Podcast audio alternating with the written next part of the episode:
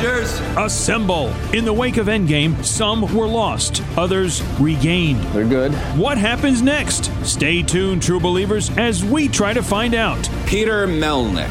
Graphic designer, comic book enthusiast, and podcast pontificator, and I'm Eddie Wilson. upstate New York radio announcer in the Sullivan Catskills with an inordinate amount of catching up in his own comic book universe. Ready? It's time for a new episode of The Marvelists.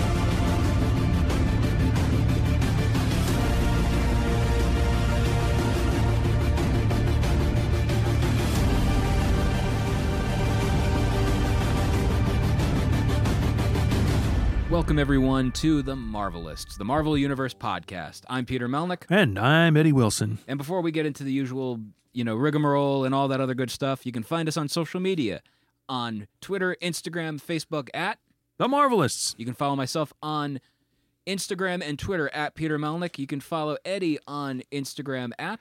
Eddie9193. You can also like me on Facebook. Like me, people. Like me. Facebook.com slash Peter Melnick Podcaster. Not pod, pad, pod. I don't know. Anyway.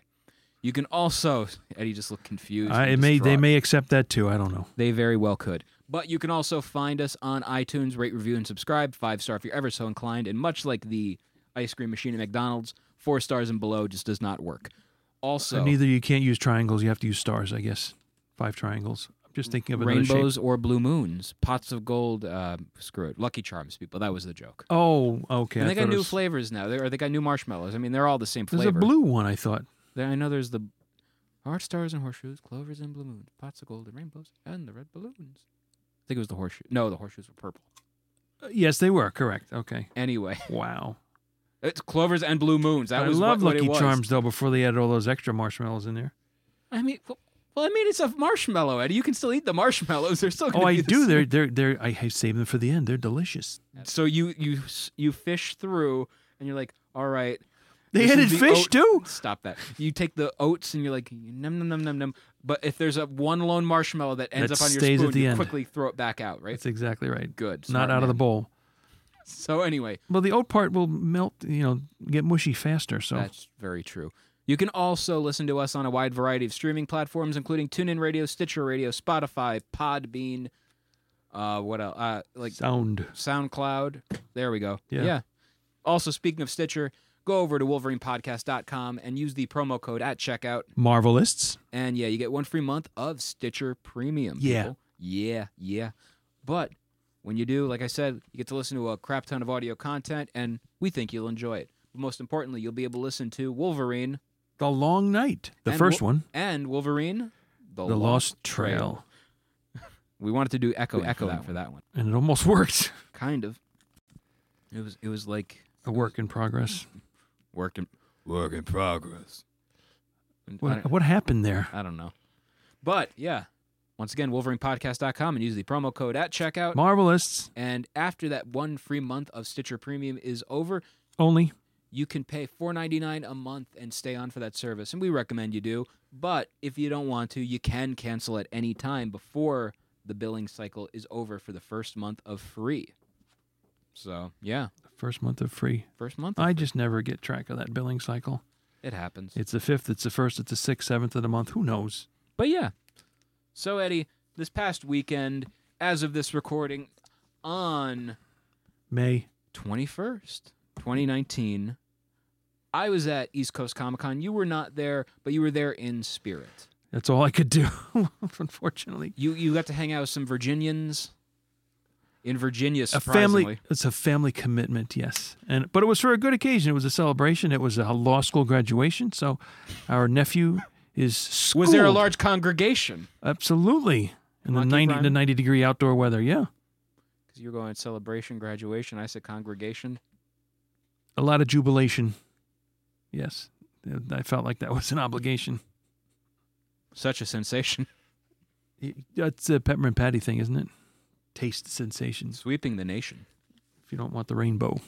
Exactly. But I was at East Coast Comic Con, and on Saturday, that Saturday, it was a three day con. I wasn't able to make it for Friday, but I was there for Saturday and Sunday. And with that Saturday, I got to host a panel with the legendary writer of Jungle Action, Black Panther, Don McGregor. And that audio from that panel is going to be at the very end of this episode. It's going to be like our grand finale. And it's a grand finale that features me getting headlocked by Don McGregor. We have audio for that. So there's no photographs of it. There Uh. is audio, but there is no photographs of Don McGregor headlocking and playfully tussling with my hair. So, Playful to who? yes. But uncle, uncle. I could hear you say. but yeah, since then that panel in all honesty was one of the best panels I've ever gotten to host and from what I've heard afterwards at the uh, after party and everything, that was one of the biggest conversation pieces. So, yeah. the Saturday after party. Very cool. Mm-hmm. I was not there in attendance. I actually had to drive right back with our audio engineer, Jon. What up, Jon Sherburne, to give a listen to his podcast, Nightcap, available on all iOS and Android devices. But in the evening only. No. Yes. But yeah, so we also have audio, which we're going to lead into in a little bit, with legendary Marvel inker Keith Williams. And Keith is a really good dude. I actually, funniest thing was I met him at Big Apple Con for the first time in person. You know, we had like we kicked it off really well, had a nice conversation. Then I go, "Hey Keith, let me add you on Facebook." We were already friends on Facebook He said that to you? we both like we both realized. I look at my phone. I'm like, Keith Williams. Oh, we don't need to worry about anything, Keith. He goes, why? We're already friends on there. So you uh, Oh, high fived, hugged it out, whatever. I- exactly. Yeah. But Keith is one of the nicest and most you know just underrated talents in comic book history. So if you can, you see him at a con. In, I believe he he does a lot of the tri-state area shows. If you see him, tell him we sent you. Our tri state area, the New York tri state area. Let's I get mean, that. what- well, when you hear tri-state area, Eddie, in the United States, it's not going to be you know Oklahoma. It could be those neighboring. You don't know. You're not living there, are you? Are you? No. D2. Two? So, Eddie, before we get into all that audio and also featuring an appearance by Mitch Hallock of Terrificon, Mitch. Uncasville's Terrific Comic Con at the Mohegan Sun Casino from August 9th to August 11th this year. We want to talk to you folks at home about what happened with Avengers Endgame. There's kind of a big deal with that right now. Bigger than already? So there have been a lot of articles going around. It's a lot of clickbait. They'll like get you to click on the link and be like, "Oh, here's this." Turns out it's not really the truth in the headline. Click So, clickbait, yeah, you call where it? they bait you into clicking on a link so they can get ad, you New know, ad revenue, etc. And so they've been making people believe this, and it's not true. Avengers Endgame has beaten Avatar in terms of box office revenue ah. in the United States. Avengers Endgame needs about $100 million more to beat of Avatar. So it didn't happen as of yet. Correct. But it did beat Avatar in the United States, which is really impressive Yeah. in its own right. And, you know, this past weekend, John Wick Chapter 3, Parabellum, that was the number one movie in the country. And again, for good reason. I saw John Wick opening weekend. Fantastic movie. But does, I don't know, uh, do you see Avengers Endgame beating Avatar? Do you see it getting a hundred million dollars before its you know run is over? And when is the run over? That kind of goes along with it. That's I- the thing. It might be done around the time of uh, Spider Man. I don't see it getting a hundred million before the end of uh, June. Yeah, no, and it's third. I didn't look at this past weekend, but and it's at least third weekend. It just you know it came down. No, Endgame has been in theaters for about no, I'm, I'm not. I don't four mean. weeks now, four or five weeks. Well, I'm saying in its in its third weekend of revenue, it came down in terms of what it brought in, and something something Yeah, else but- surpassed it. Um, so it's losing some steam or momentum or whatever. So how much more can it go past four four weeks or so? I you know there are a lot of people out there that are willing to go and try and get this to beat everything. okay. Mhm. So there's a lot of people that Disney probably really loves right now that are going to see this movie repeatedly. Sometimes I wouldn't even doubt if they're like, you know what, I'm going to do an AMC A list reservation and not go to it so they can get money for the movie. Um. Okay. Yeah, I guess there there are those people. Yeah. It's absolutely wild. Mhm. And I would say, again, this is the s- same thing, you know, a few years ago back. That I criticized for Batman v Superman: colon Dawn of Justice, because that movie wasn't really that good. So people going out of their way to make a big deal about this and go and see this as many times as humanly possible. It's a three-hour movie. That's quite an investment for the average movie-going public. Endgame. Now Yeah. they cut down BVS. Yeah, they to removed the what V was and it? now it's just BS. Oh man, I set myself up. So sorry. Eh, you're fine. So sorry. I'm trying to avoid the colon. But they cut it down where they could have added another what half hour to that movie to make it make more sense. No, it, I thought it was discussed then. they they have the uh, ultimate cut or whatever. The there's a director's cut that was released afterwards, whatever, and it's extended. And the I think it's the ultimate edition, where you know they went, you know the they th- went there and called it that. Yeah. Okay. Not Well- deluxe, not directors, but ultimate. I believe, yeah. Now here's the thing about this that movie, and again, it's hey, we're doing a Marvel podcast. I'm going to criticize a DC movie. What a shock! But Does- yeah, but with Batman v Superman: colon Dawn of Justice, the, do you remember the scene with the uh, cameraman in the beginning who gets killed with Lois Lane? She, he's with Uh, Lois and he gets shot okay, vaguely, in yeah. In the yeah. extended or ultimate whatever cut. They end up revealing who he was, And Jimmy Olsen.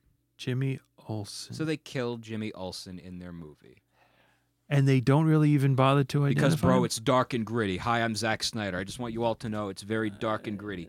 Because no, that's fine. It could be dark and gritty, but but you don't get to know who it is. No, no, bro. It's got to be dark and gritty. It's got you, we got to show that one shot of Martha Wayne's pearls just going down. Why did you say her- that name? Exactly because she dead, yo. I don't, I don't know why I just turned what I turned him into, but yeah, I just I don't understand that movie sometimes. Like there are people out there who love it, and guess what? Again, it is wonderful to like a movie. It's all right to like a movie. To quote the guys from We Hate Movies, you can like a movie. It's fine, but the level of like obsession over it, where they wanted it to be the they wanted people wanted it to beat all the Marvel movies. It did not. Yeah, I can understand the the uh, the competitiveness of Yeah, it, team and mentality. yeah, yeah, okay. But on the flip side, I do want to see Avengers Endgame, and I realize I'm being a friggin' hypocrite. But I do want to see it beat Avatar because Avatar sucked. and I I get it. It was a unique thing that we got to see for the first time in a long time, a real 3D movie. And from a visual standpoint, Avatar is gorgeous looking. But for me, watching it on my laptop years later, No, yeah, I didn't care.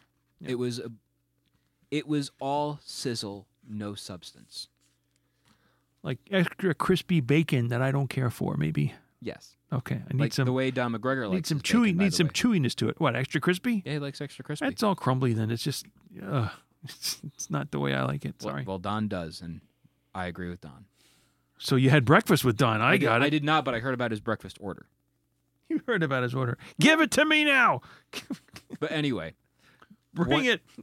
once again, the thing is, I do want to see this movie win because Avatar was very much a blah movie. And again, it is okay to like a movie. I understand there's a lot of people out there that love Avatar. And again, it is a gorgeous movie. I just don't think, in a lot of ways, Avatar is the equivalent of like the traveling show movie from like, you know, the 1940s, 1950s. You have to see this. This is amazing. Like what Gone with the Wind was back then. Yeah, well, maybe then you also only had one thing coming out in a, six months, let's say. Yeah. So this was a thing to do, see, talk about, etc. And Avatar, Avatar was in theaters for a long time. yeah, no, I, I and I was not in the theaters when that was out, so I'm I'm Avatar less. You can say it was a very blah movie. All I can tell you it was a very blue movie. Stop in that. in the well, am I wrong? No, you're not. Not in terms of mood, just in terms of visual appearance.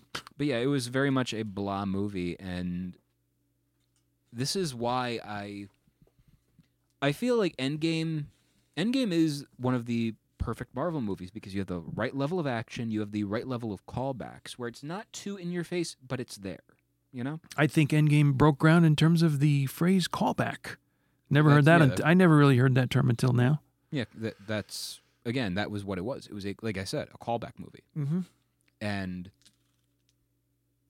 I enjoyed it, and I will continue to say it was the best Marvel movie that they've put out from Marvel Studios. It was worth the risk of going that long Yeah, of a, of a runtime. Yes. And uh, on the other side, we have one more movie coming out, and I pre-ordered my ticket for it today. But I'll be completely honest, and I'm not making a joke right now. I keep forgetting that Dark Phoenix is coming out the first or second or the first week of uh, June, June seventh. I keep forgetting that, even though we're doing. Here's the big announcement for the next month. We're doing X Men month. Yeah. So we're going to be covering all of the movies from that trilogy. So we're going to be doing First Class, Days of Future Past, yeah. Apocalypse, and we're doing Hey. Dark Phoenix.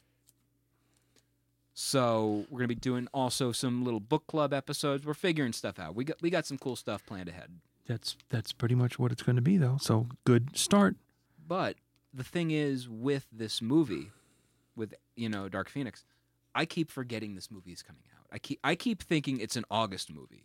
I don't know why. I just do. All right. Well, maybe now I haven't been watching or seeing too much. I'm seeing more checking Facebook and you know stuff like that than seeing anything on TV. But are we not seeing trailers?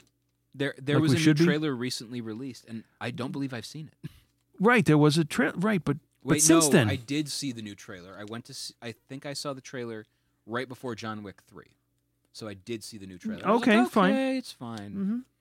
Yeah, fine.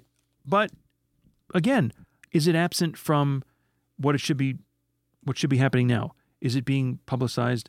And I would assume maybe let's go with after Memorial Day during that week, it will be having stars on the TV talk show circuit, that kind of thing. I don't know. I mean, That's usually the way it goes, I thought. but this is also the last remnant of the Fox movies, like one of the final movies. you know? Whoever. Yeah, but that's if you want to get the word out and really create the buzz, then I think that's the way you go.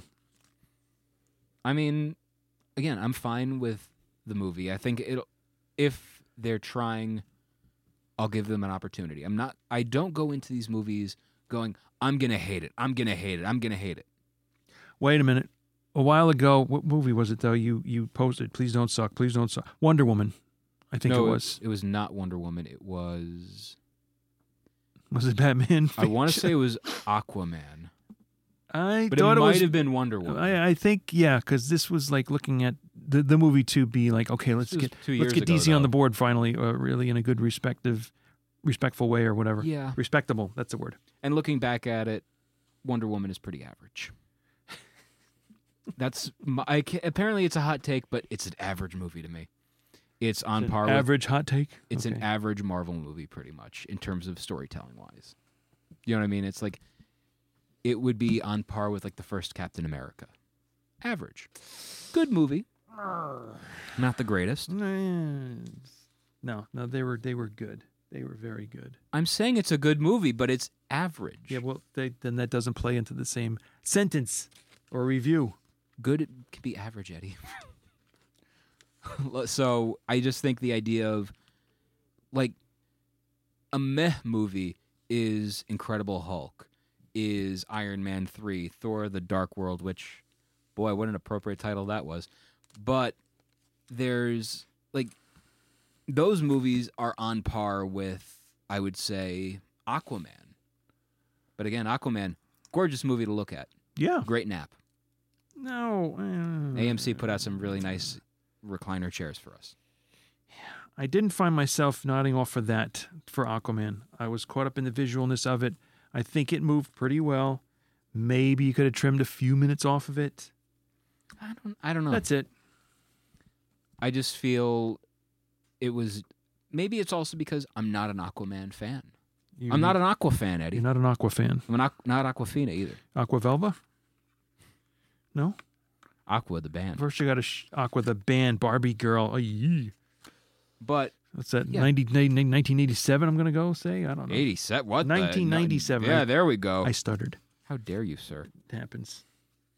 But in the meantime, people, you've heard us ramble enough. Mm. Let's listen to me ramble with a bunch of other people. First off, we're going to go over to our audio with the promoter of Terrificon, Uncasville's Terrific Comic Con in Connecticut from August 9th to 11th at the Mohegan Sun Casino. It's a recurring trend. Mitch Hallock. It's good. So we are at East Coast Comic Con Day Two. We weren't here for Day One, but we are here for Day Two, and I'm with somebody that I've known for a while, and the lost audio is going to be redone for this instead. I was I was good that day. I was on. That is true. That is true. But the audio fell into the ether. It, it fell into the Soul Stone. It, it turned into Tony Stark's ass. I don't know. It, I'm just trying to like word things and You're trying to be apologetic. I think is what you're trying to say. so you and I were talking like Did you introduce who I was yet? well we're going to get to that Oh, okay. I'm just wondering how you do your style here. You know, audio is such a visual medium. Well, the person we are having here right now is the guy who is responsible for the terrific Comic Con Do you want me to hold that, in John? Uncasville. Okay, you got it. In Uncasville at the Mohegan Sun. Actually, it's named after the Mohegan warrior king, Uncas. So don't go be dissing my Uncasville. That is true. That is, Uncas. that is very true. Mitch Hallock, Terrificon. How you doing today? I'm fine. I kind of made like Terrificon your name in that, by the way. That's fine. It kind I'm gonna give one word answers like Mike McNullah did to me. That was the, that's why I shut the interview off. I Go met ahead. him years ago. Yeah. And I remember he was like, "Yeah, I had dinner with the Walking Dead cast," and I'm like, "Oh yeah." He's like, "Yeah, they were they were on the other side of the building, but I had dinner with them." I'm like, "Smart guy. I Yeah. like that. It makes perfect sense." Yes. So, how dare you, sir? How dare you? So a lot's happened since I saw you last. We ended up having a game that ended, and as the king of the nerds, what do you think? You gotta have more than one word for that. I one. know. I'm just staring at you. That was clever of you. About the about the film called Endgame. Yes. It was a movie. It was in color. It talked. It wrapped 22 movies up in one big, big, big, big, big movie. Dude, what and I liked it. I saw it five times. I've only seen it three now, mm. but every time it's just it's. You solid. see something different, yeah. You think I- it's going to be slow, but then it gets kicks in like a roller coaster, and you're in for a ride. So obviously, this interview or this you know segment, whatever it is, it's an interview segment, just a conversation. This thing we're doing right now, this thing of ours, Yes. yeah. Well, The onion bagel smell is starting to get me high. So Yeah. yeah. Onions make you high. Basically, I'm a low they key guy. They don't. it high in the all rhymes. Let's go. Five guys. I'm a hoe. Oh, Thought were going rhyming that one now. no, I gave up. I'm on to something else. I have uh, what is that short-term uh, DSD thing? ADA. Yeah, the Nintendo I DS. Yeah, good Yeah, system. exactly. I love One of those oh, acronyms, man. something like oh, that, Oh, so many good games. Right. Thor. Anyway, so I'm watching Jim Starlin. The sun is shining off his head like a soul stone. It's gleaming. And then Perez is next to him.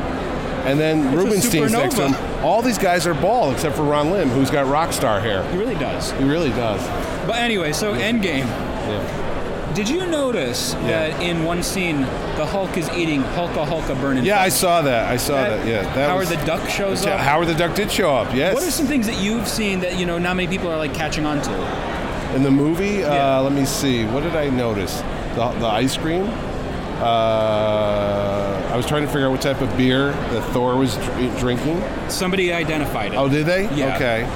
Um, oh, the one that was sitting in the kitchen table at the Avengers Mansion. Every single That beer one? got identified. Every single one. Oh, here's what I want to know. Were the Ravagers at the big finale? Yes. I was, was wondering if I was with. saw them, but was uh, Kraglin with them? Was He's, Sean cre- Gunn? he's credited. He's- no, he's credited as Rocket Raccoon. And Kraglin. Oh, Kraglin's got a cut. See, I think so. when they did a big cash shot, I saw somebody look like him. It wasn't him though. He was in the green suit, so maybe they had a stunt guy dressed as him. A stunt Kraglin. A stunt Kraglin. But why would the Ravagers be there? Did they all get disappeared too? Probably. I mean, some disappeared, some didn't. So all those spaceships, I was wondering. Your guy Jon is so talented. He's shooting video and photos as he's recording. Dude is like Two- I a, was doing two cameras at the last one. a, a nut. That's, he's like a freaking octopus, man. You should learn from him. If it all comes out bad, it doesn't really matter. Oh, then it's fine. Yeah, blame Peter for that. How dare you? Yes, yes, I noticed that. Uh, what other things did I see in that film? Uh, you know, did you just hear that thing I posted? Or here? Did you just see the thing I posted about Stan Lee being the old guy sitting at the bench at the end. That's we- how it was we supposed shared to. that. Oh, wasn't that cool? It's such a neat idea. Wouldn't that have been fun if it was him at the end? But how would it have worked? Like Cap disappears, goes back with Peggy, and then they look over and see Stan at the end, and he just goes, "Oh hi!" Or, he or I was, or would he have been sitting next to Steve Rogers on a bench, just talking about visiting all his I old want to play Parcheesi, Steve. Why are you No, taking? what, what, how would they? You, I don't think that was really ever going to happen. Hon- honestly, a I lot of that like, was fan. it- yeah, it's fan wishing, service. It was like dream fan service. Yeah, which, exactly. in all honesty, somebody said this on like a Facebook comment or on Reddit. I forgot where, but What's that? it was perfect. They go, if the fans got their way with everything, all of the Avengers would be played by Nathan Fillion, Yeah, that's true. even Black Widow. Yeah, So I, I don't. Again, I don't It's not- mind. Kevin Smith said every sequel is a fan service because they made the original. They don't have to make any more. You second you make a sequel, you're only doing that because there's a fan base that wants to go see it. So Yeah. in essence, that's fan service. It's always been that way. I'm actually curious. Is that a? Fun, it is a pop vinyl uh, Yeah, lanyard. That's Yeah, cool. It is cool. Yeah, I know those are cheap. I'll probably I can bring tell my you how Guardians much one those tomorrow. cost. Yeah. But anyway, yes. So all, all things are fan service, Yeah. good or bad. And I mean, it is all about the fans. And when you think about it, cheap plug ski, but Terrificon is for the fans. And I've noticed that over the years, like it is always one of like hailed as one of the best cons in the Northeast. That's because I'm a big 52 year old fanboy, And, and I only get the people I like. you get yeah, you give the people what they want. And like I would not be surprised if you got Al Ewing. Al Ewing is like a I hot know, writer. right? And See, it would be bad. Like if I did. See, I do not know anything about horror shows. I think we've talked about this. Right. I don't know anything about horror conventions or. I know Walking Dead. That's about it. I don't know spooky stuff. So if I went and did a horror show, but I have to ask you, are you scared? you ain't scared of no ghosts? no, Good. Hmm. I never liked Ghostbusters. I saw it when it came out. I was like, it's okay. Now, one of, one of your conditions with Terrificon is I have they to ha- like the artist. and they have to be comic centric. Yes, it's yes. So my question, Which guest are you going to question me about? Ghostbusters, would you ever have Ghostbusters centric guests? They've had Ghostbusters comics. The guy that played the uh, Arnold Peck or whatever his name was, the jerk that was from the movie, the man who had no penis. Yes. He's from Orange, Connecticut, which is the town next to me.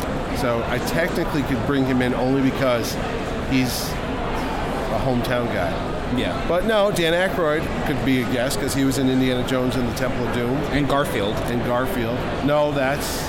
Oh, Bill yeah, oh, sorry, Bill Murray. So Bill Murray has. Bill Murray as the Garfield. and. Ernie Hudson, the Crow.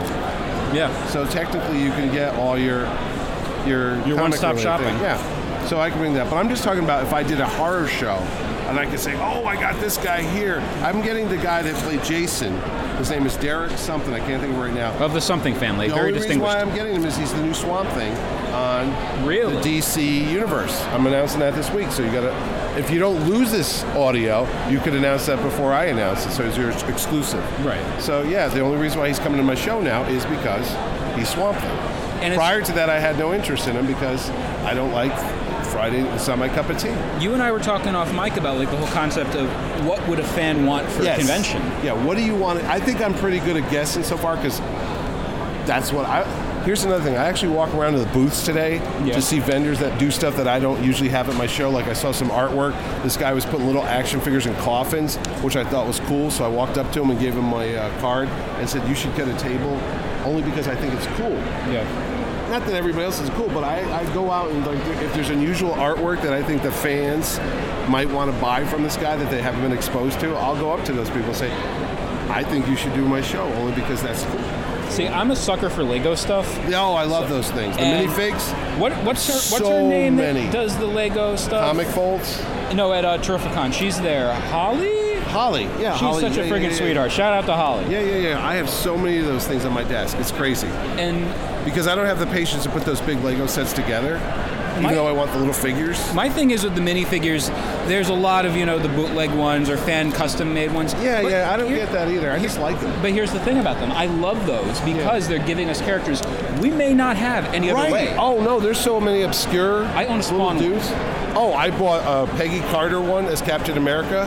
Oh, they have them. Oh, oh yeah. I got Captain America in a Hulkbuster outfit. It was all painted out like a red, white, and blue, and inside there was a little cap. Dude, I've been I've been prone to getting ones that are like just specific to the MCU, mm-hmm. and occasionally like you know characters that you know we may not see. Right. But, like I love that I have all of the defenders. I had a bunch of Mysterio ones I haven't gotten Mysterio yet. because the new on my- movie's coming out, and I'm, again, I love the Lego, but I don't have time to put that thing together for and pay twenty five dollars for one little figure I want. I will say one thing though, with because you and I are both creative types. You're a graphic designer. I'm a graphic designer. Yes, I stole this belief from Trey Parker. the guy from uh, South Park. Yeah. You want one of these? And I'm not doing that because I always talk about this. If somebody starts eating a mint while they're talking to you, are they trying to tell you you have ass breath? If they do, it's kind of cool. But because I, had garlic bread last night, and you know, because I'm Italian, and that's what we do. Buongiorno. But Anyway, back to the story already in progress. the other thing though about this is like, you know, Are Trey. we still talking Legos? Yes, Yeah. with Trey. There's the South Park documentary that came out uh, 10 years ago. I never watched South Park. well, the documentary is good because it talks about how they, you know, take a week to do an episode. Oh, that's it. Mm-hmm. Okay. That's why they're so topical with the news Yeah, and yeah, this, yeah, yeah. that. And the other thing is Trey talks about how he'll buy a Lego set Yeah. to clear his mind because he's doing what they're no, that is true. do. That is true. Like I'll be home working on the shows and stuff. I used to buy the smaller Lego sets. They're like five or nine dollars, and they're like really easy. Like I don't know, two hundred pieces, just to do something physical Yeah. with your fingers, and you run, and it gets you out of it. It's you know? mindless, but it helps. You know what's weird? It's like taking a shower. Yeah. And the, the reason why I say this is a shower is so robotic.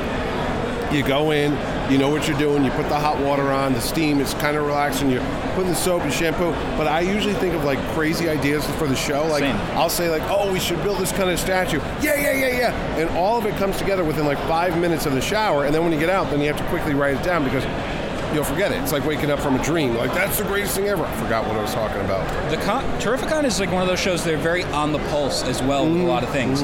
Sometimes things like you know, I believe you had Iron Fist. Yeah, Uh, before the show actually came out, and then people didn't like the show when it came out, but I didn't know when I booked him because I loved Iron Fist as a kid. The story. but again, you've had way more hits than misses. I had Mantis yeah, last year. No one booked her. She now she's at all these shows. I'm like, we had her before anybody.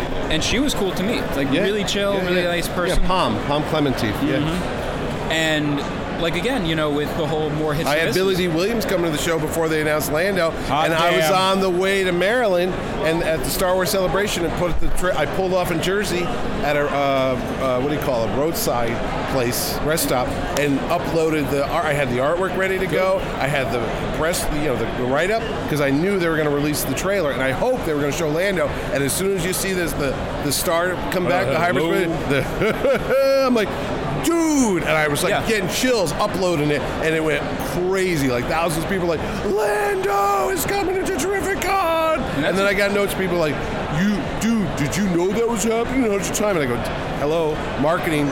30 years, been doing this for a living, got a paycheck, didn't fall off a hay truck, know how this works. And the thing about it that I really like though is Yeah. when Infinity War came out, it was a few months. Terrificon was a few months after, and you were. We, it was a con in the post Infinity War world. Right. Thanos was a huge villain. Yeah. And speaking of huge, We and had a speaking of 14 Thanos, foot Thanos statue, custom built for the show. That was incredible to see. No other show has that because I went to the guy and said, "Here's an action figure, make this." So he scanned it in, and they cut it out of foam, and they painted it, and they built that thing. Starlin, who's standing 10 feet away from us, wants it at his house on his front lawn. I can totally see that. I know, right? But he lives way up in the woods, and they probably have ordinances against that stuff. Yeah, there it is, right there. It's absolutely crazy. We have a photo. This is a podcast, but Spencer Beck We've shared it Man of many page. talents yeah, that's the shot of Starlin sitting in front of it.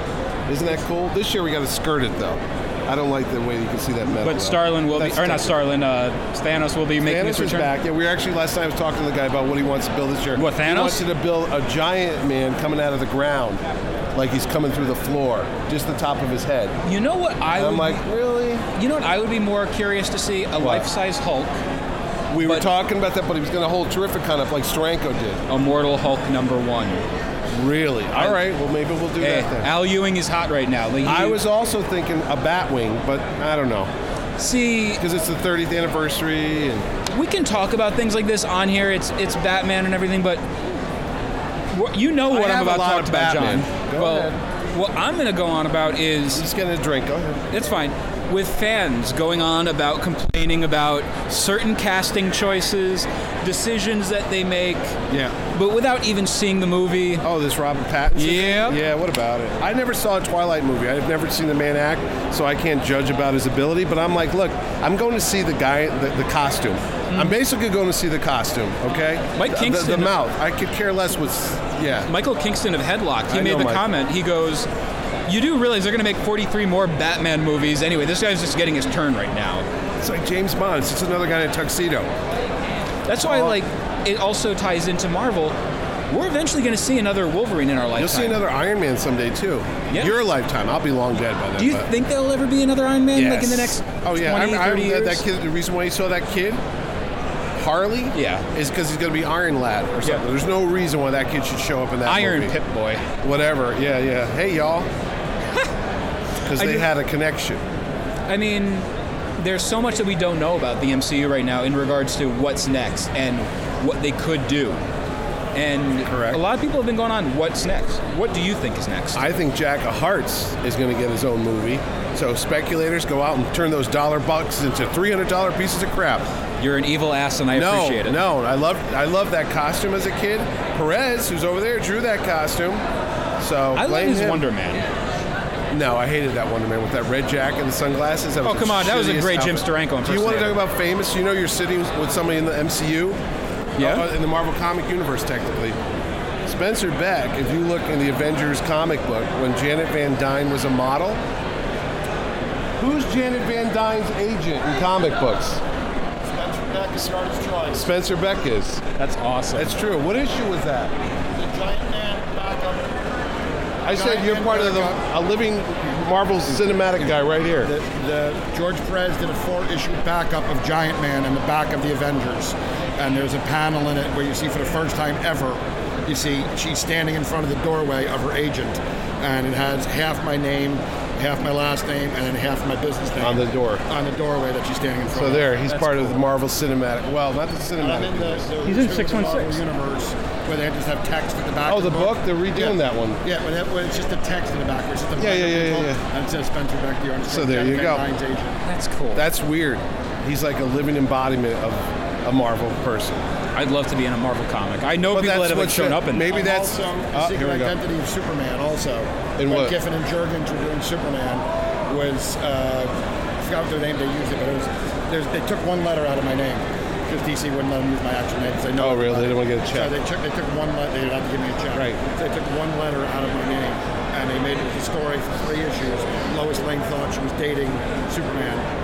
And it was But- but it was wasn't. Spencer Bick. Something like that. Yeah. Yeah, yeah. The Spencer. I mean, that was the name, That's yeah. funny. And who thought of the Kyln in Guardians of the Galaxy? Who named it? Are you serious? Yeah. That's so cool. Because Keith Giffen, when Keith a lot of Giffen, things yeah, when Giffen's not killing chickens, That man is a chicken murderer. Oh, he's insane. It was scary.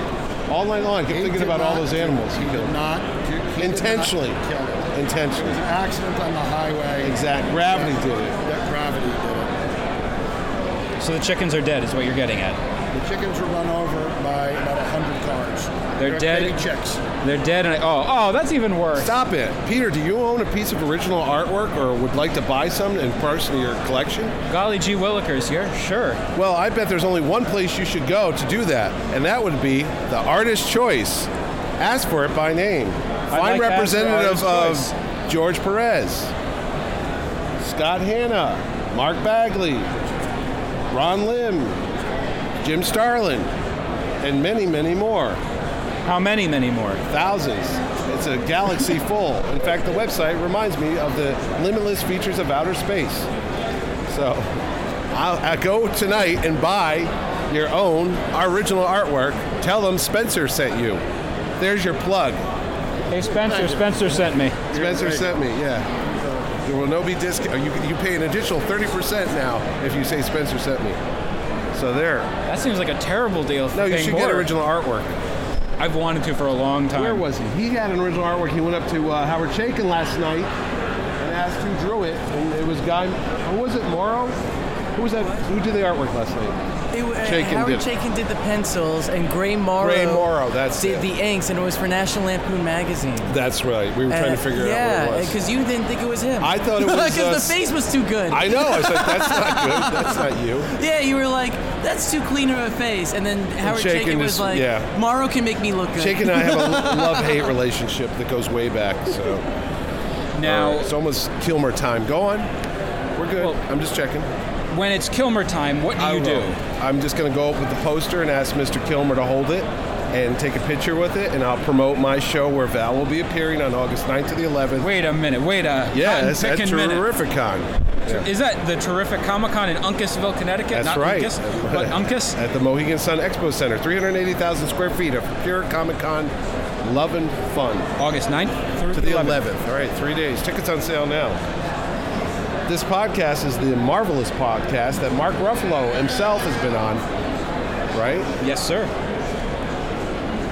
Oh, that's a pen or is that a pipe? What did, what did they just give Jim Starlin? I think it was a pop pipe. Looks like a bowl, Do- yeah. yeah, right? I think that's what it was. I think they just gave him a wheat. Something's going on.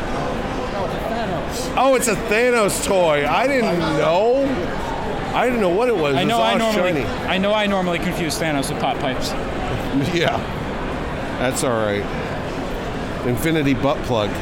Jesus. What? Oh, I that's just thought of Ant-Man. that. That's Ant Man. That's an adult uh, adult item. Oh. oh, for the Ant Man. That's right. When they thought he was going to shrink down and go in his tuchus. Yeah. I can't believe that that was a thing, and that No, I actually have to do an episode briefly talking. I about heard that. about that. Once I got through your uh, two hours of advertisements. You yeah. stop that. All right. But- what else do you want to know? What's going on with the show? I want to know what love is. Yeah, that's Tina Turner. Right here in front of all these people? I really. Sure, I got 15 minutes to kill. Shouldn't take that long. I get excited fast. Simon Bisley owes me five or six dollars. You know that? And you know what I told him? I said, "Oh, when that Lobo check comes in, you can pay me." He's like, "Ah, blah, blah, blah, blah, blah, blah, blah." British. That's Simon Bisley. Blah, blah, blah, blah. Is he a constable now? Good, good job, Holmes. Good job. Oh, yes. Jesus. Oh, yes. Oh. This is just this degenerate into nothing. Fast forward right now. People are probably zooming to the end to get to those offer codes for Spotify. How dare you, sir? Anyway, Mitch, it was an absolute pleasure. You never told me what you want to see in a comic show. You just kind of rambled, but you didn't stay on target. I love this. Okay, okay. See, I'm Leader. directing this in my head. I'm listening to you going, Well, wow, man. I've been doing podcasts since 2007, son. We were the pioneers. It was There was a two- pie in your ear. Yeah, we were there. That's right. Solid gold air candy, baby. So what I want to see at 12 years. I love seeing a mixture of new and old comic creators. I Yes. love seeing some of the actors of stage and screen. Yes. And in regards to actors, What haven't you seen? Let's talk about not what you like to see, but I've what have seen a- you yet to see at a show that you want to see? a man eat his own head. no, come on, be realistic. I, I'm. I would have to go with more of the Marvel actors. Like I- there's, I see More of the Marvel show- what? actors. You do realize they come on a heavy price tag. Yeah, that's the thing. See, I don't know if fans realize that because I'm just, I, I would love if Chris Evans was at my show, Robert Downey Jr. But you're not going to have the same experience like you have now, where you walk up to and it's rushed. uh, whoever's at my show. Name somebody that was there last year. Uh, Khary Payton, oh, King Ezekiel from Walking Dead. You can walk up to him, just like the kids are talking to Starlin. They're talking to him. They're engaging. They're having a couple minute conversation with him. When you go to the level of Chris Evans, it's just a financial equation. For Evans to be there, it's going to cost hundreds of thousands of dollars. To recoup that money, you've got to get as many people in and out as quickly as possible. It's a factory situation. So you might have your 160th of a second photograph for that shutter to take a Yeah. picture and post it on your Facebook forever. How? But you're not going to have a big memory, are you? Right. You're not going to say, I, I actually interviewed Chris Evans in 2011 backstage.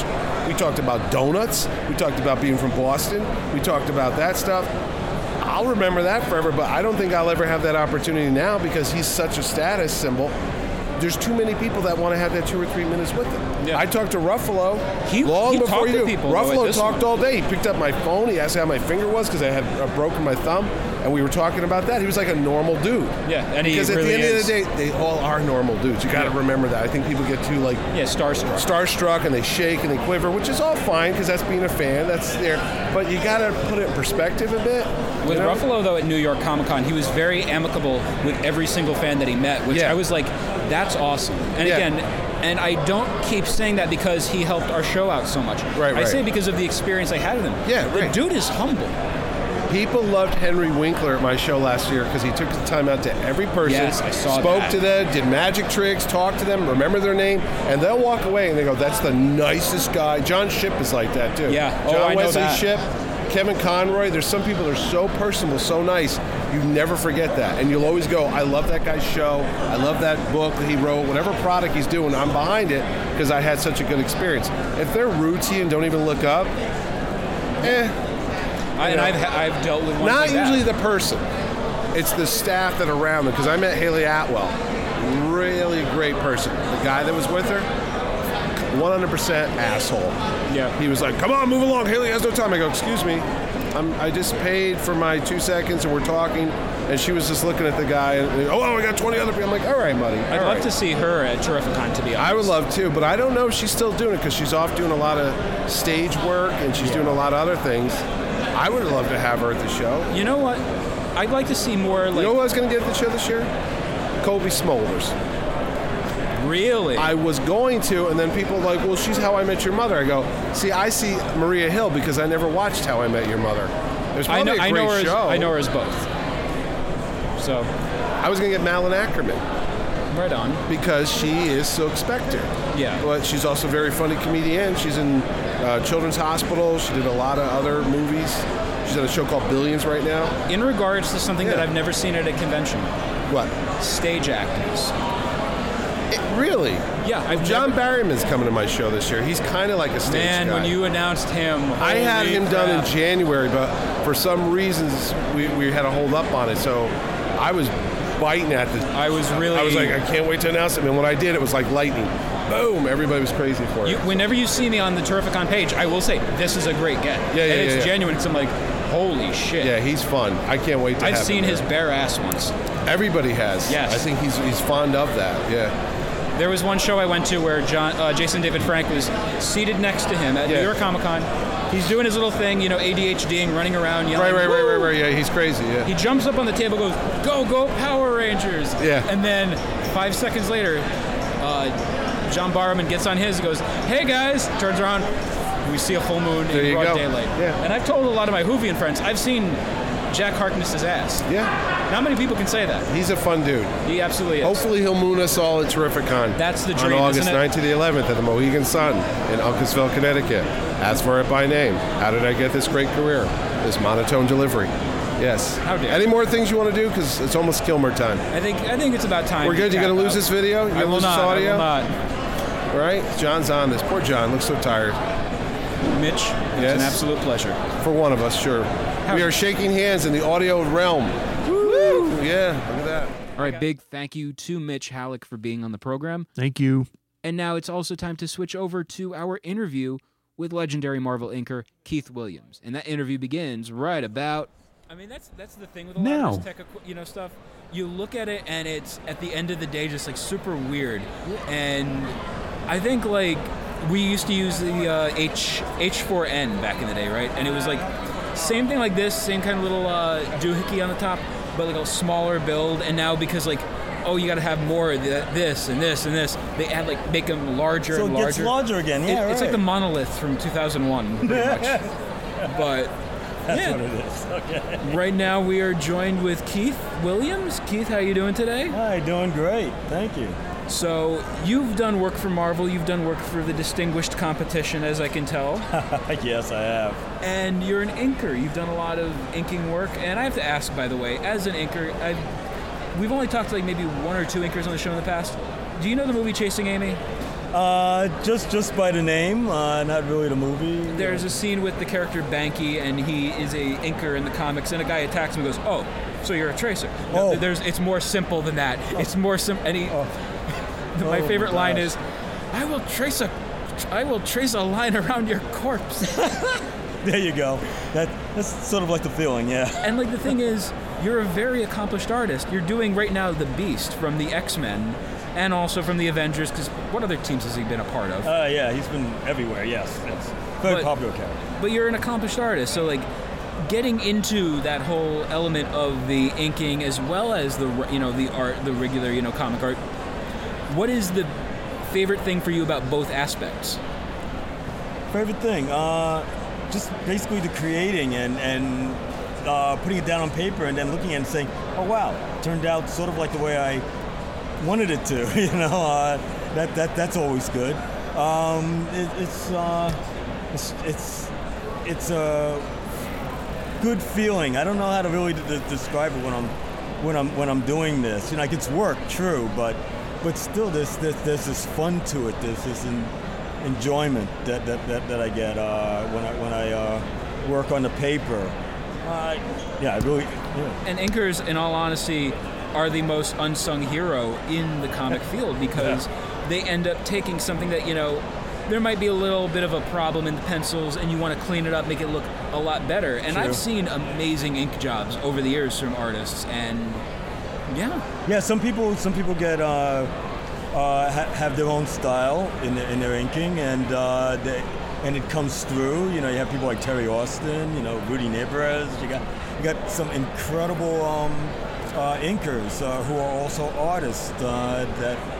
That uh, when they when they put the stuff down on paper, you could see their style in it, so that a person could see when they're reading a book. Say, "Oh, that's Terry Austin. Oh, that's you know like uh, um, good, good brief. Uh, well, Dick Giordano or, or, or somebody like that. Um, and then you got other people who would rather just do the work, you know, like that's and follow the line work to a certain extent of what the penciler would do to make sure that the pencil just shines through. You know, like it. it, it there, are a lot of uh, um, different ways of um, interpreting uh, things like pencil pencil art. Um, uh, the, the, the thing is, is that once the inker is done with the artwork, that's that's basically what the people see. That's the last. That's that's the last thing. So, so like um, a- after the inker puts down the ink, then we erase the pencils, whatever Yeah. pencils are left. So it, it is the inking that you see. We are the last. We are the last pe- person that's on on the uh, page, working on the artwork. We could sometimes make or break the artist which could could be bad in, in some ways. You know, you always hope that the uh, person that you're inking over likes the stuff that you're doing. And like you know of course like as you know technology has improved digital inking has become a thing have you ever dabbled in going in for digital inking I worked on uh, Wacom tablets. Uh, I, I have one at home uh, that you can just uh, draw right on the uh, on the um, tablet, uh, and they, they work great, and, and they are they are a great tool. Um, I, I yes, I can ink on it. The thing is, is that I, I really think that you need to have the skills, like to work on it on paper first.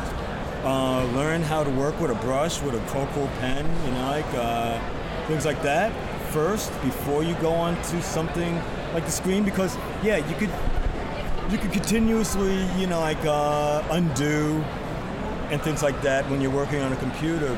Uh, but in real, but but but on the paper, you know, like it's it's either it's it's working out right, or if you make a mistake, it's white out. Yeah. you know. Uh, so so you know, you try to be more meticulous and more careful on the paper than you would on most likely the computer tablet. You know, so, but but um, I've worked on both of them, and I like I like both of them. I just feel that you need to possibly start with uh, working on paper first. now over the past few years marvel has started to blown up, blow up because of the marvel cinematic universe and you and i both had a conversation at big apple comic-con and a little bit this morning as well what do you think is going to be the future of the uh, marvel cinematic universe and have you noticed kind of trends of like characters that maybe like i think that character is going to be big one day in the movies because i've been getting a lot of requests to do work of this character Right. Well, well, I, I think one of the one of the characters is going to be interesting uh, to, to follow is the Falcon, who is now, Now going Captain to become America. Captain America. You know, uh, I'd love to see how that works out. He doesn't have the super soldier formula, but he has a lot of skills. You know, and he has his wings too. And I and I saw how he used his wings in uh, just the latest movie It was absolutely incredible. Yeah. So um, he, he's somebody that I would really love to see have his solo adventure. Um, the Guardians of the Galaxy, I got to, you know, now that, now they got Thor in there. Uh, who knows what's going to be happening Well, with the uh, Asgardians with of the Galaxy. now that he has Guardians Which- of the Galaxy. I- Uh, I'm not too sure Peter likes that idea too much. Well, I, I love. Oh no, that Peter. But I love the idea of uh, that. Like everyone has heard the pun of as Guardians of the Galaxy, and then there's like a few people in the crowds, you know, during the showings, they're like, "Well, actually, there's your comic called that there, right there now." is actually a comic And- book. Yes, yes. I'm wondering, do you think they planted that seed early? Like, oh, they're gonna do this. Hey, we should make this comic right now. Well, maybe, maybe, maybe, maybe it might be an inside joke. Maybe, you know, like uh, it, it, it was, it was good. You know, like uh, it didn't make my eyebrows go up. You know, uh, who knows? There's a possibility they might just do something like that. I, I wouldn't put anything past them now. I, I think they could do anything they want. I've been curious about two, uh, actually three groups. Obviously, everyone is going to go on about the X Men. That's my first of three groups. But you also have two other groups that could make appearances in these movies, and that's the Power Pack, which I've been hearing a lot of Power Pack stuff lately, and I don't know why. Like, just random people will bring up Power Pack. They're re releasing the books. I'm like, Yes. huh. That's very suspicious. Why are they re releasing that? And then you have the Fantastic Four, which yes. so many people, you know, you're in comics and I imagine it's different on your end compared to the fandom where it's like, oh, I hate the Fantastic Four because they're they made bad movies, blah blah blah.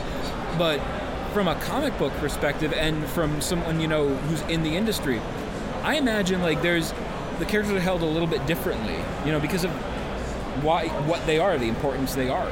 Fantastic Four uh, is one of my favorite uh, comic books. I, I, I love I love the family aspect of it. You know, um, we'll we'll we'll see. Uh, nice. I, I can't I can't wait. I, I know it's going to happen.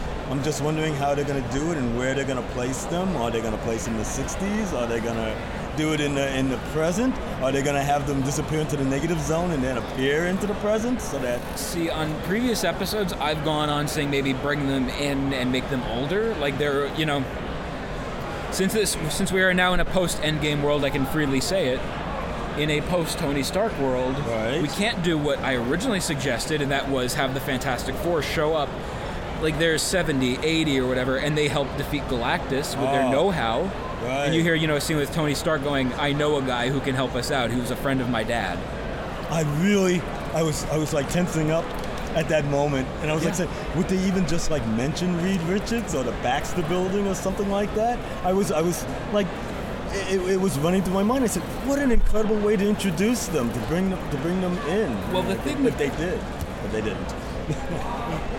Sorry, I, I went to sleep at like midnight last night, so like I'm exhausted. Don't worry, still. I understand. But anyway, so they've actually referenced in Iron Fist, which is and isn't. It's like we're not sure if it's fish or fowl, but it's one of those things where Iron Fist is it still a part of the Marvel universe? They reference the Baxter building, like a, the Baxter Street or something. Oh, So- yeah, they did, didn't they? They did, and it's are they still a part of it? We don't know. That's interesting. Uh, I, I guess you, you'll have to wait until Disney What Plus comes out or whatever it is, because uh, they might have a whole different uh, idea on how they're going to be running these characters. I am yawning. Anyway, I I am curious about the idea of you know Captain. It was Captain America, or no, sorry, it was Falcon and Winter Soldier. Right. Now was that a placeholder title for now, and now they can officially go like, oh by the way, that's never happening. We're doing Captain America and Winter Soldier, where it's no longer Falcon, but now he's Captain America. Oh wow! Because that would make perfect sense. Yeah, that would, wouldn't it? Or could Uh, it be, yeah, you know, sure, like in not? between? Because I, wow! I- during our interview with Jim Starlin, Jim had mentioned Josh Brolin wants to reprise the role of Thanos. But wait a minute, how can that happen? Different timelines. Oh, anything can happen in the Marvel universe. You, you, you know, just because he faded out at this moment in time doesn't mean there's there's no way of bringing him back. If, if they want to, they can. It absolutely broke my heart when I saw him turn to dust, man. Like I was just like, Oh. Well, look at him. No, but I, I love that whole I love that whole sequence where like he was watching, and looking around him, and he was actually feeling what the, the, the superheroes were feeling in the last movie. I They- don't feel was- so good. I'm losing I'm losing all all the people that I love or, or that, that have been with me all this time and look it's all going away. My whole dream is dying around me. And then to leave him as the last person to go. I know Tony had a special place, special thought in his head to do that. That he was gonna be the last one to go. It was so. This this is like a movie that you know we'll still be talking about this thing months and oh, months. oh, absolutely. Even years. Oh, you Like better believe it. people are still talking about Infinity War Yes. and the impact of that know, movie. Right, right. Just, So- just the fact that you know, like I mean, it was like silence at the end of that movie because they thought something else was gonna happen, but nothing happened, and you just went, "What?" when you went to see it, what was like one of that the moments? Ugh, it really just keeps happening so many times. But anyway, uh, when you saw Endgame, what was the moment where you were just like you were just stunned silent for something that happened? well, uh, of, of course, of course, it was uh, the part when. Uh, Thor had him, and actually, I thought that maybe something might work out here. You know, like I mean, he had the he had the axe in his heart, and then he said you should have aimed for the head, and and right then I went, oh no, no, and he Both- just snapped his fingers, and that was it. Both John and I, during our initial screening of that, when he went hardcore in Endgame and just you know chops his head off, oh yeah, yeah, yeah. I did not expect that in a Marvel movie. I did not expect that whatsoever. Oh sure, but you know what? Thinking the way Thor would be thinking at that moment in time, I figured, you know, like, since he was there, since I was, since I'm here, you know, I might as well just do the job that I was supposed to do in the first place, you know, Yeah. and just get that over with. Yeah. and he embarrassed him and now you know the whole not worthy thing and there's like so many messages this movie oh, had too yeah, with the whole yes, not worthy. Yes. the whole depression does not make you any less worthy of what you are it's like that stuff it's like wow Yes, yes. I, I, I, I love the whole thing in the beginning, how they were coping with what what happened to them, and, and how they jumped five years into the future, and they were still trying to cope with it. I mean, this is it, it, it was a mega scale event that happened. I, I don't know how anybody could actually well having Jim really Star- move on. having Jim Starlin as a counselor you know really helped out yeah, because he yeah, knows Thanos by, you know pretty damn well Absolutely, absolutely.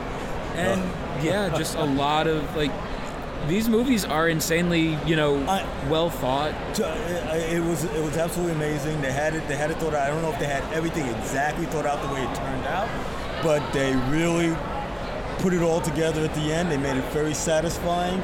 I, I, I think of the Marvel universe as a separate universe from the comic books, but that that it's still a Marvel universe uh, um, uh, um, thing. Uh, uh, um, the, the movie universe is, is, Marvel. And now apparently the Marvel movie universe is 616. But wait a minute, the comics are Oh, 616. Are you serious? When yeah. did that happen? Because Di- didn't they mention that in the home or Far From Home trailer, John? Something, yes. Yeah, so it's No, like, yeah. is Did it they- now That is 616? 616. And I thought it was 19999 or something. Holy cow. Yeah, no. Wow, okay. Okay, Yeah, so so what what what is what what's the Earth for Marvel Comics? One? they knock it down to one now? Thir- 42. But but no. Douglas Adams somehow had a hand in it. Yeah, and thanks for all the fish. exactly. Yeah, really. Seriously. They're gonna go. They're gonna go to the uh, last shawarma restaurant at the end of the Yeah, universe. yeah, yeah, yeah. Insert another Douglas Adams book title. That would absolutely be great. I, I would love that. Dirk love that. gently joins Alias Investigations. I'd love to see that too. That would be a- Yeah. Just Dirk interacting with like, you are drunk, Ali- uh, Jessica. but He yeah, would have been good. He would have been. He would have been very useful in the last movie, actually. probably. Yeah. There's no coincidences, you know. Everything happens. Now, I'm curious. for a reason. What characters do you want to see brought to the big screen though? Like that have never been. Because Oh, of course uh, we've had the X Men, and you know we're gonna have we're gonna have the X Men movie that kind of doesn't matter now. Right. Oh yeah, yeah, yeah. The Phoenix, Dark Phoenix one. Well, I'm hoping that it turns out all right. Same here. Uh, but but, gosh, yeah, Fantastic Four, the X Men. Um, now they could use characters like the Watcher and and, and all that. You know, like I, I mean, there's so many so many characters that they, that they could um do now. They could do a I, I, well, they did the Defenders already, but they can, you know, you do, and and the Eternals are possibly, you know, uh, uh, Eternals is rumored right now. yeah, right. Like I think one, what's her name? Uh, Angelina Jolie. oh right, right, right. She's yes, gonna yes, be yes, one of the characters, and Yes, yes. I, I, I, I, I, can't wait for that. Um, what other char- Howard the Duck? I want Howard the Duck to have a have a real movie. I, I no, I, I'm serious because the the, the, the last movie, that, that other movie, that, that was an experiment. I It get sure it. was. It was an experiment. it slightly failed, but it was an experiment, and I can get that. But I would love to. s- One see of my one of my favorite things about Howard the Duck being mentioned on this program is every time now when Howard gets mentioned, our audio engineer John is on hand for it. So John, if you want to, you can defend the movie again. Uh, it's a great film. Anyone that thinks otherwise does not know what they're talking about. It is a pinnacle of the 80s and a pinnacle of America in general. Okay. Every time he's always here for that. It's like All right. Okay. I'll kind of. I'll. I'll, I'll I can't totally agree with that, but okay. I, I tried. I really did, but it can't come out of my mouth that way. Uh, but uh, I know they're doing a Howard animated series Ooh, ooh, yeah, right. with right. Kevin Smith. That's going to be That, that would be great. That, that, that's, I'm sure that's going to be great. But I'm I, curious I, would about also that. like to see Man Thing too. I'm- so you, you could you could do a Man Thing. it, it leads itself to so many jokes and puns. Oh, you know what I God, mean? Where it's like, can you do a man thing movie? like you have to, you have to then call him maybe his real name, but then that's like it, you know, goes away from the allure of he's the man. Thing. Yeah, he's the man thing. I mean, hey, burn. You know, you, you burn from the touch of the man thing. You're Yeah, gonna whatever knows fear, and it's it's Yeah. such a that's such a cool concept. So I that, that's that's interesting. I didn't I didn't think of it that way. My mind didn't go there, but but now it is, and, and now it can never come out. So Imagine though a man thing movie where he's like, let's see, man thing. I'm like I'm trying to fantasy, you know, plot a movie right now, but I could go with maybe Man Thing versus the Avengers. oh wow. and then you know encountering him and then they get man thing on their side and somehow they fight howard the duck i don't know but Oh, something Sure. Well, that's that's all mystical stuff. That's that's that's the mystical part of the Marvel universe. So I would think that he would sooner or later have to come into it because of Doctor Strange. now they yeah i was gonna say man thing doctor strange that's actually Yeah. even better now Yeah, i would like I, that I, think so. Yeah, I, I, I, I, you know, like um, and they have a lot of other uh, mystical. Well, they have Scarlet Witch, but she's not really a witch, and you know, like uh, she's more, she's more like a mutant kind of thing now. You know, so I, I, don't know, but um, they, they, they should use, they should use the magical. Oh, right, yeah, the magical uh, portion of the Marvel universe should be definitely explored more. so now keith before we wrap this up how can people get a hold of you on social media Well, I'm on uh, Facebook and I'm also on Instagram. what's the instagram handle Uh, Instagram handle is Keith Williams Comic Book Art. I'm gonna follow you myself right now because i don't think i follow you Oh, okay. we are friends on facebook though Yes, now we are. watch like last time when i go oh we're let me add you on facebook oh we're already friends well yeah, yeah. I get a lot of that. that happens a lot. But yeah, yeah, and Facebook also, um, and DeviantArt. Not not too much as, as before, but you know, like I'm, I'm still on there. and now we're fo- i'm following you There I am. Yeah. Very cool. I'm right there. So Okay. keith it was an absolute pleasure talking to you Oh, absolutely. I'm glad we were able to do it. We're shaking hands on the audio podcast. Yeah, I- there you I- go. Every Yeah, time I point that out. Thank you very much to Keith Williams for guesting on the podcast. Keith. And we're going to be seeing him, I believe, also at Eternal EternalCon, Terrificon, and probably a bunch of other shows. Like, I'll be honest, like, I, I run into that man a lot at shows. So I'm. well, good. That's I'm very happy. good. And and he'll be like, what's the other artist that looked at you and said, "I know him." The late, great Herb Trimpe. That's it. That's a story for another day, but man, that still makes me smile. It's a very good thing to make you smile. In fact, I think we should run down in some kind of order the shows that are coming up if you happen to be in the area and depending on when you're listening to this podcast. The first one that's coming to mind, I don't- think either one of us will be making, and they do usually two of the year, is the Albany Comic Con. It's a small little intimate show, but that's where we first interviewed Jim Starlin, for example. And uh, Joe Sinnott's been there several times. Others, uh, too numerous to mention that, that don't come to mind. But their bigger show is on June 2nd. But the next one coming up for us would be Eternal Con in Long Island, June 22nd and 23rd. Hot on the heels of that one, June 29th and 30th down in Morristown, New Jersey, the Garden State Comic Fest. And thank you to the folks for getting us there. And then I think we skip ahead to to August to Terrificon, which you aforementioned at August 9th to 11th. And then the big one, For us. October, New York Comic Con. And that's actually also, by the way, my th- that will be my third show I have attended this year at the Jacob K. Javits Center. June 1st and 2nd, I will be in attendance for BookCon at the Jacob K. Javits Center. It's going to have like a ton of different guests there in the literary world. But also, Frank Miller is going to be there.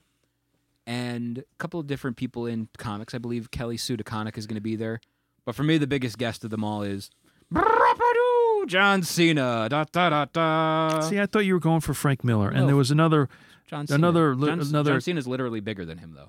Well, physically and He could give stature, him the attitude adjustment. Just one, two, three wins. That's a wrestling match. I do not want to see for Frank's health. Yeah, I suppose so. But I thought there was another sizable name in the comic book world that. Uh, Kelly Sue DeConnick. no, he's Kelly's a big name. She's I didn't literally think- responsible for the modern day version of Captain Marvel.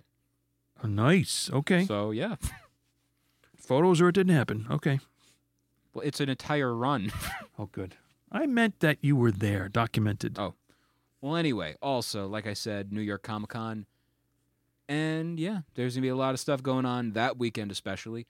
And on top of that, you also have the movie Joker coming out, which Oh yeah. trying to figure out where I'm going to be seeing that, if I'm going to make the trek back home after the first day of New York Comic Con. Far if, from home. Or if I'm going to be going, you know, just staying the night in the city with a friend and figuring that out. Because I'm too cheap to get a hotel in the city, that weekend especially. Uh, you know what? I have no qualms about trying to get a deal Yes. if same. that'll save you some change where you could be spending it on, you know, source material. Exactly. But speaking of source material, for part of what's about to come up next, I had to read some of Don's legendary run on Jungle Action, and it helped open my eyes to what I got to talk to him about. So, coming up right now is the panel I got to conduct with the legendary Don McGregor at East Coast Comic Con, and that audio starts right about Now, Welcome East Coast Comic Con to the Don McGregor panel. So, just an FYI, we will be uh, fielding questions at the end of the panel if you have any questions. So, yeah. I'm Peter Melnick of the Marvelists podcast, and this is Don McGregor. Yeah. Is this on? I believe it is. Okay, so I, I'm I'm on steroids, so I actually have a voice, hopefully for you people. So You're going I'm to some- headlock I'm me, aren't you? some- huh? You're going to headlock me, aren't you? I'm not going to headlock you. You, you know, uh, by the way, I found out a thing about Peter. He thinks he knows everything about me. Here's the deal. I, I know what this, this panel's really about. You're going to headlock me, aren't It's you? about the, it's about the Simpsons, isn't it? A little bit, This is yes. all about the Simpsons. It's possible. It's not anything about the Black Panther. This is about the Simpsons. I mean, we're gonna. This is technically about Homer goes to college, so You know that my grandson, if he could, he's like, he's 24, 25 now. Right. smarter than I will ever be. If he could watch The Simpsons 24 7, you know, Grand- Grandpa, listen, by the way, let's put the Simpsons back on. Why, why did you change the station? Sorry, I thought like five hours of The Simpsons was enough. Apparently, Peter is not. It is not. As a Simps- diehard Simpsons aficionado, it is not.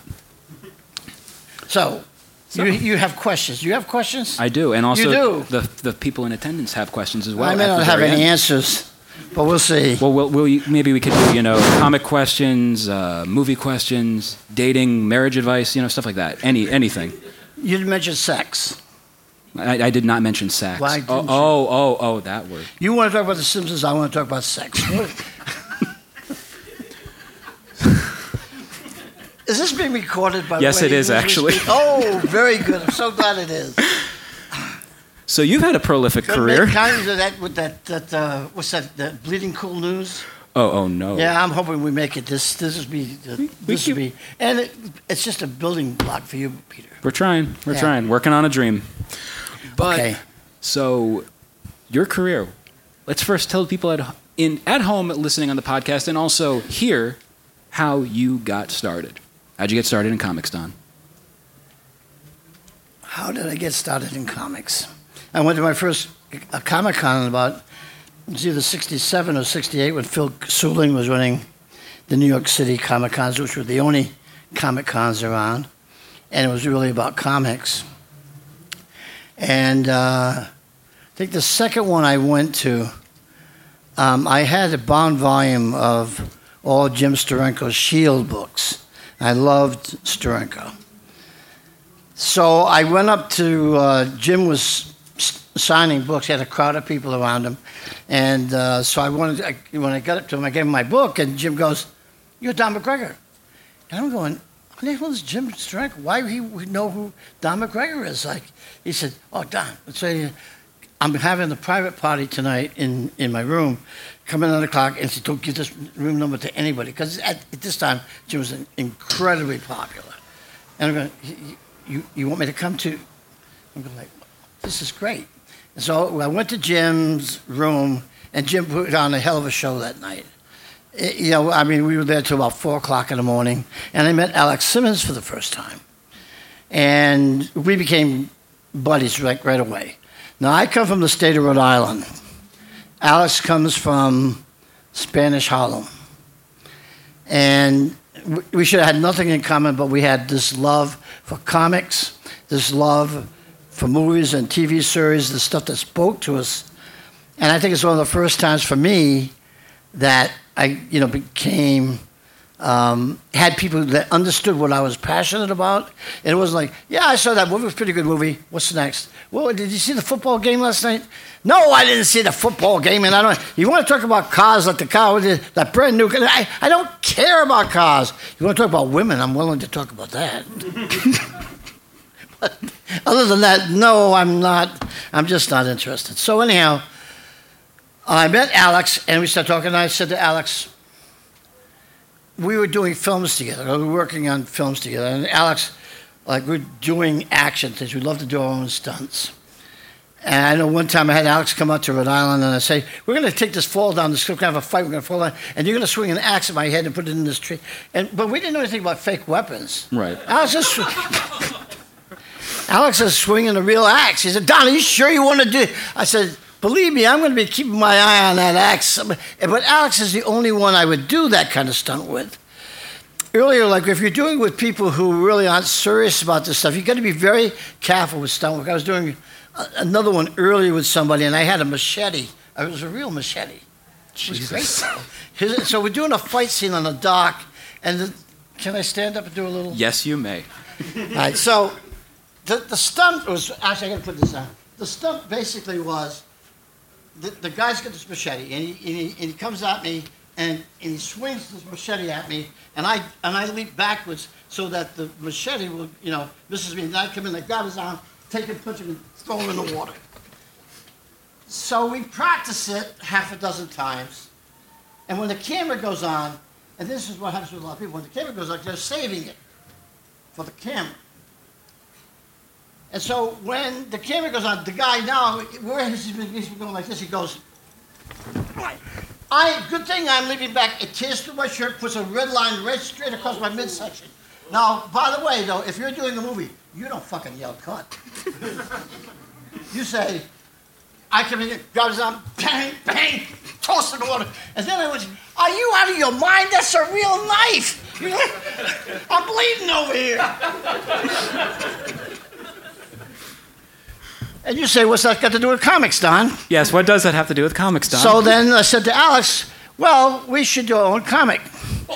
And, yes, let's save it to the pages instead. well, no, we're still doing the movies. That was, Denning and Rainey were actually created, the, de- the Detectives Incorporated, they were created for Alex and I to play on screen because for the most of the time we were playing opposite each other, so we could do fight scenes together. But really, all Detectives Incorporated is is I Spy set in New York City, Right. and it's very much influenced by those guys. And Alex and I had that kind of relationship.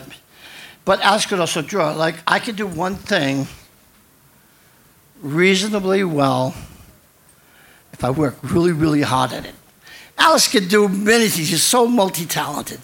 And Alex could draw. So I said, well, you know what? We should do Detectives Incorporated as a comic. So he would come out to Rhode Island, and he drew a lot of it in New York. Uh, and we were like late, we were trying to get ready for the New York Con. having a time. But in those days, because you know, we're young guys like you, hell, we didn't want to be sitting behind a table selling books. So we got the book, I mean, literally get the book done the day before we're coming to the con. And so when we get there, and we- you could in those days you could you could hire somebody to sell your book. They had, they would, then, then you could do the con and have a good time. And so now I've got my first comic. See, we are getting into comics. So I have my first comic, and it's got a Pepto Bismol pink cover on it. Okay. As you can see it, like if I if I'm up here and I hold that book up, you're gonna you're gonna see the pink from all the way in the back row.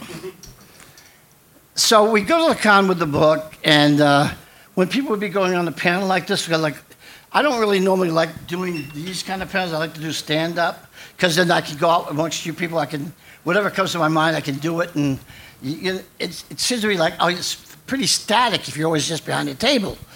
So, um, Alex and I go see the show with Jim Warren. Jim Warren's up on the panel, but as as people are going up to the panel, I'm handing out Detectives Incorporated. Nice. So everybody on the panel, and I know what people on panels do. If there's a bunch of people, they're bored. When I'm talking, the other people are going like, "Oh, that's just going on and on," and then they're looking at your book. So everybody sees, you know, d- you know, these writers and artists all looking at Detectives Incorporated. But not that I have any battle plan. If you think there's a battle plan how to get into comics, most of it's like uh, there's like three choices you have. I'll go into that later if you want. But uh, there's no plan here. Uh, I'm in the audience, and Jim Warren is fielding questions, and I'm sitting where you're sitting. And I raise my hand, and Jim and, and Jim is going on about how great Warren magazines, his magazines, he's going mail order, and so he could do stuff that Marvel and DC could never do because he's got the greatest comics in the world. And so then I raise my hand, and Warren says, "Yeah, we." And I, I go, "Well, if that's true, Mr. Warren, then why are you publishing the kind of crap you're publishing?" Wow. Which is probably not the thing you normally should say to somebody you might be asking to do writing work for. And uh, now, I don't know what Jim said on the panel, but when the panel was over, Jim Warren comes stalking off that stage and finds before I could get out of the room, he goes, Hey, hot shot. And which, by the way, for the rest of the convention, that was name for Hot Shot Charlie from Terry and the Pirates, another comic convention uh, link. Okay, so now Jimmy goes, "Hey, Hot Shot, well, how, how dare you ask me a question like that? You know, on a panel like that. How, who the hell are you?" Uh, And I said, uh, and I'm telling my name, you know, and Jim goes, "Name one story. Name one story I ever did that was crap." Now, to be honest with you, I did something I should not have done. You I- pulled out a scroll, just of all no. I could have. I did. I, I did something I, I would not do later on. Once I was in the business, I named a story. Um, I still think it's. I still think it's crap to this day. Um, I, I have not changed my opinion on it, but it wasn't. It wasn't right to like. It, it could have hurt another person uh, who, you know, who was writing, and not that I had any weight or pull, but still, no, I wouldn't do it now. But I was, I, my only excuse was I was in my 20s, and what the hell did I know? So Jim Ross says, "Oh yeah, then come with me." And he starts over. And in those days, they showed movies 24 hours a day, day and night, at the conventions. They had a, just a movie theater, and they showed old movies. In those days, it's the only way you could get to see B movies from the 30s and 40s, or serials, or mm, you know, cult shows that you wouldn't be able to see anywhere else. And I can see Jim is going down the aisles in the dark looking for somebody, and then he sees somebody. He he starts motioning this way, and then this tall black guy, six foot six, comes out of the uh, aisle, and he goes, "Don McGregor, this is Billy Graham. Billy Graham, this is Don McGregor. Don McGregor, tell Billy Graham his work is, is crap." Wow. You asked for the story. I'm, I'm, I'm just telling you the, what happened. So now, But I never said the artwork was crap. That's not what I said. I said the story was crap, not Billy's artwork. Billy was great. So I said, no, I didn't say I didn't say the artwork was crap. I said the story was crap. And Jim Warren like steps back and he goes, "All right, hotshot, play your cards right, and I'll take you out to dinner tonight." And he ends up taking Alex and I out to dinner with Billy. And Billy and Alex and I become really, really good friends. And Jim Warren says, Oh, maybe I'll give you a chance to write something for me. So when you ask the question about getting into comics, I wouldn't advise the way I did it to be, you know, maybe what you should do. I'm not saying you can't. I'm just saying you never can tell what would work. It just depends on who you're with. Because if I promise you, if I come up to Jim Warren, I said, "Oh, Mr. Warren, I love your books. They're so great. I just, I like adore you. Like, and if I, if you just give me a chance, I would, once I would do any. You get, get out of here, kid. Get lost. I got things to do. I didn't think I'd get my hair tousled today. I got to tell you that. So now, the next morning, I come walking into the con, and Jim Warren is standing. He's holding on to a painting. He's got it covered. He's got a coverlet over it, and a huge painting. So he, Warren sees me and said, "Hey, Don, hot shot, come over here." So I walk over, and, and, and Jim goes, "I have a Vaughn Bodē painting under here." You understand? I got a Vaughn Bodē painting under here. I have writers. Everybody wants to do a story around this cover. I'm going to give you. You think you're such a hotshot, don't you? I said, No, I don't, Jim. I just, yeah, you do. You, I tell you what, hotshot. I'm going to let you see this painting, and I'm going to give you 10 seconds, and you give me a story. And Jim lifts up the thing, and there's this beautiful Vaughn Bodē painting, and he starts going 10, 9, 8. I got nothing. Seven, six, five. I'm just a deer in headlights. Four, three. But the one thing I know is that when he gets to zero, I'm going to start talking. And he goes, two, one, zero. And I go, okay, so there's these two guys. Hey, wait a minute, Don. I got professional writers writing. You think I would give it to a nobody like you? a little short guy like you, I would give it to you. That's never going to happen. So I never got to pitch a story for him. Three months later, when I'm writing stories for Warren, by the way, at the amazing sum of $25 a story. If you did an eight page story, it was $25. If you did a 10 page story, it was $25. If it was a 12 page story, it was $25. Eventually, it went up to 40 this is about working in comics. You want to know about working in comics? They own everything, and man, you're just trying to stay alive and tell the stories you want to tell. Because one of the tricks is it just depends on what kind of writer you want to be. So about three months later, I get a call from Jim Warren. I'm back up in the state of Rhode Island, and I get a call from Jim. I'm now writing stories for Archie Goodwin's the editor, and God, I, I was spoiled. Archie Goodwin was my editor. I, editor. I thought it was going to be like that for the rest of my life. Man, was I being set up. I was being conned. It was a con job uh, Archie was leaving. But so Jim calls me up. He goes, Don, I'm going to send you that. Uh, I, am going to send you the, the, the, the, I have writers who submitted plots for that Vaughn Bodē painting. I'm going to let you script it. I'll let you script it. I'm going to I'm going to send you the, the plots for um, you know that the in I don't I won't name any names, but a lot of writers that you would know. And I said, well, I don't want them. You don't want what? The scripts. I don't care. I don't do their plots. I don't. If you want to send me a copy of the painting, I'll look at it. If I find something I want to write about, I'll write about it. Don, you can't afford to do this. I know what I'm paying you. You can't. I said, nevertheless, Jim, you can send me the painting if you want me to take a look at it, and I come up with something, and that ends up being my first printed story in comics. And Billy Graham, because Billy Graham was the art director, put my name and Tom Sutton's name on the cover the first time that ever happened on a Warren magazine.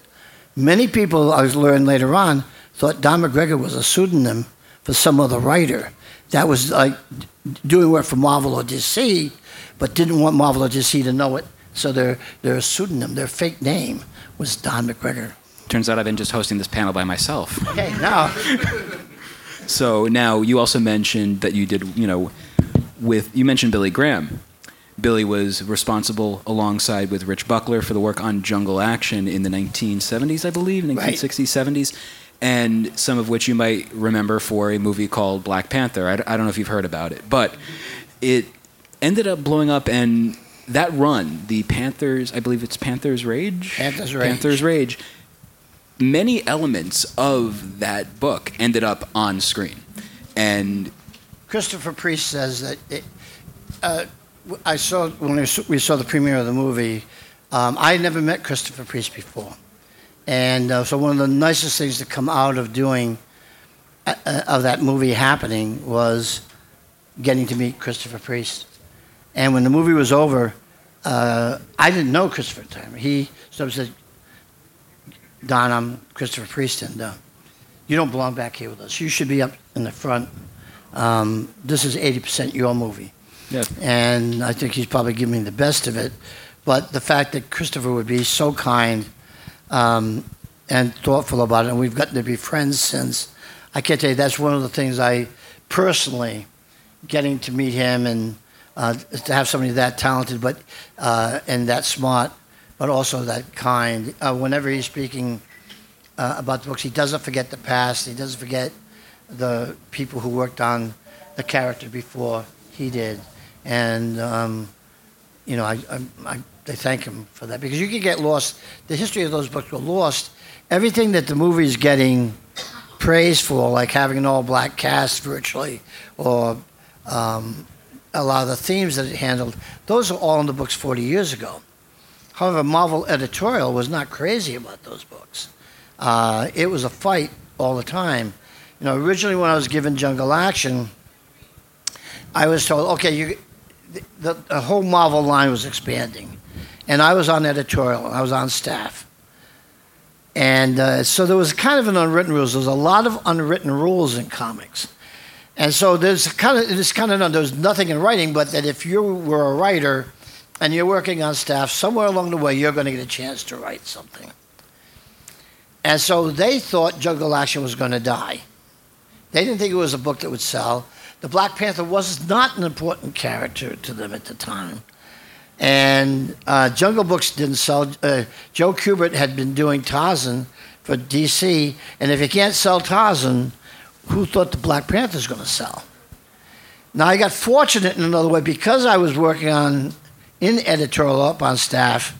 Rich Buckler had an office up there, and Rich and I both, you know, we were both passionate about comics and storytelling. And thank God for Rich. Rich decided he wanted to do those Panthers Rage. Nobody knew it was Panthers Rage at the time. That's another story entirely. Because I would never have been allowed to do it if they knew. It, I had already decided in my head you could not have, and, and when they first gave me the assignment, was you can't have him come back to Wakanda and every two months there's a new villain. Like they would just say, you know, Chala, go back to New York. God, we were doing fine here till you showed up. that it all had to be connected. And that led to Killmonger. That there had to be a villain that would, he was strong enough to be a really um, ferocious foe to Chala. And there, there'd be some question could Chala beat this guy? Right. This guy is like, he's so powerful, he's so dynamic, is you know, and he's got so much rage in him. Um, now, I had nothing to do with any of the covers on Jungle Action. Everything that's inside those books, that's me.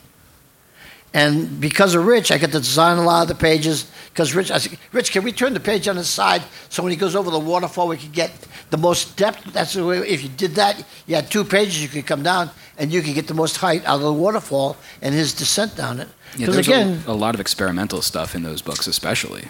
and we only had 13 pages every two months. Yeah. That's that's not a lot of pages to less, you know, ask a reader to come back in two months and care.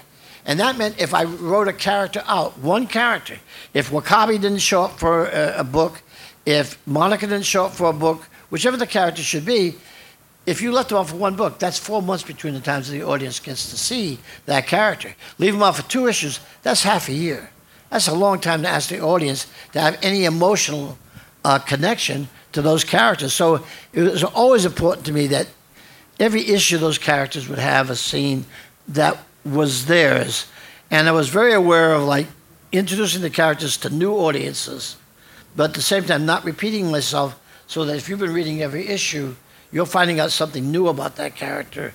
And it was just, you know, like, it was just a lot of hard work, just like thinking about it and continually keeping blinders on, um, seeing for, you know, over two and a half years, knowing what you wanted to achieve with that story and seeing that end race line and that you're going to be able to get there.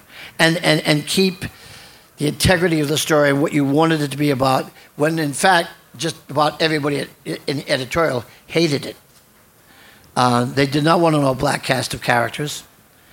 Uh, they, when they said it was going to, uh, the Panther set in Wakanda, I don't think anybody thought it through. That meant, well, to me, that meant you, and I would say to them, it's your mythology, not mine.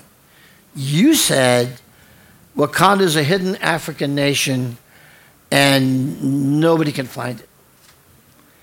And therefore, you couldn't have white people stumbling in every issue finding Wakanda. Like, how mysterious is that place? And then it was like creating Wakanda because I really wanted to make it a place that was unique unto- to itself. So even with the colors, I would say, you know, the, there's never a pale yellow moon in Wakanda. It's always blood red or pink or orange. And, and to Billy, it was- it's always a Frank Frazetta moon. There's always clouds cutting through it.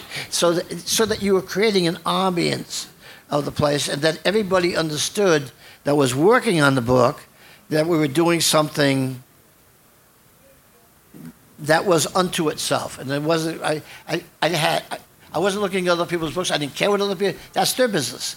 Uh, I could, I could like what they're doing, not like what they're doing, love what they're doing, but that's got nothing to do with doing the book. The, uh, the book is only about what's in the next page, what's sometimes in the next panel, and, and how do we make it the best one that we, we can. Right. Now, when you mentioned the editorial problems, one of which has recently gotten mentioned again through social media with memes and whatnot and misattributed to Jack Kirby. And it's the one time, you know, Kirby's getting credit, but for the wrong thing.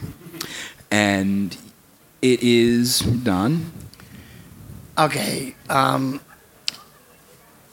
as I was saying, I fought bitterly with Marvel editorial for two and a half years because they wanted white people. See, Rich, Uh, Rich gave me a really starting point because he did the first half year's worth of books, and that, and because they were only looking at the artwork in the beginning, and they weren't reading the books till they were actually out, then they were going, well, wait a minute, it's just all black characters in here. And so that started to become a running theme about when and and also now I had already I I had never talked to them about doing this as a graphic novel.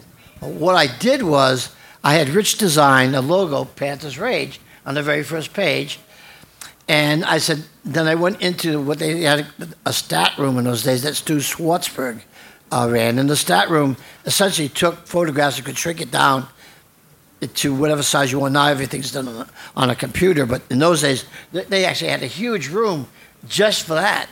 And I would go to Stu and say, I need you to shoot this down to this size and that size. And, and so what I would do is because I was on staff, just before the book was going to go out to the printers, I would go to the splash page, put down, Panthers Rage continues. they didn't catch on to about book four or five. and by that time, it was too late. oh, let him have his fun. And so they're well. What were they going to do? It was in the middle, like it was in the middle of a story now, and people were writing about Panthers Rage as a real thing. So then either they were going to have to, and, and they, they knew probably that I wasn't going to be quiet about it, and I don't. I think they were not used to uh, upstart writers. Um, I think that's the reason Steve Gerber and I were always linked together. And I think it's just because it's, Steve and I weren't anything alike as individuals, nor were we uh, alike our, our, our, our concerns as writers. Um, but the thing that Steve and I did have in common is you never mistook a Steve Gerber book for anything than a Steve Gerber book. And you never mistook a Don McGregor book for anything but a Don McGregor book. You could hate them, and it seemed that those books either inspired love or hate. There was like no in between. Either like, wow, this is great, or man, I really hate this. Editorial, basically, they were in the other corner. And so that was like, but listening to the cons. If I went to cons and I'm talking to people like you're coming up to the table, it was the fans who were like the audience for the movie now. Who they did not want people coming into Wakanda, and it, it, it seemed to me it was becoming more and more important that the white guys didn't come in and have to help, help the black guy defeat the villain. There was no way. I just began to dig my heels in. The, the, the more I did it, the more important it was to keep this thematically, because this is a hero's journey book. And it's very classical, literary, uh, more than probably, at that point in time, cinematic hero's journey kind of material. Um, because I knew the ending. And I, but by the way, in my entire career, I don't think I've ever told an editor the end of a story. They're going, Don, how's this going to end? Doesn't matter how it's going to end. You, it doesn't mean anything unless you know how I get there. But by the way, when the little boy kills Killmonger and pushes him off the cliff, oh my God, it was, it was as bad. Nobody was expecting that, and I, I saved it to the last page. No one knew. Billy didn't know. Wow. So when that last page came, wait, wait a minute, you did what? Be kind of like Game of Thrones right now. Oh, yeah. Except the fans were for it. Thank God the fans they they understood what that story was about.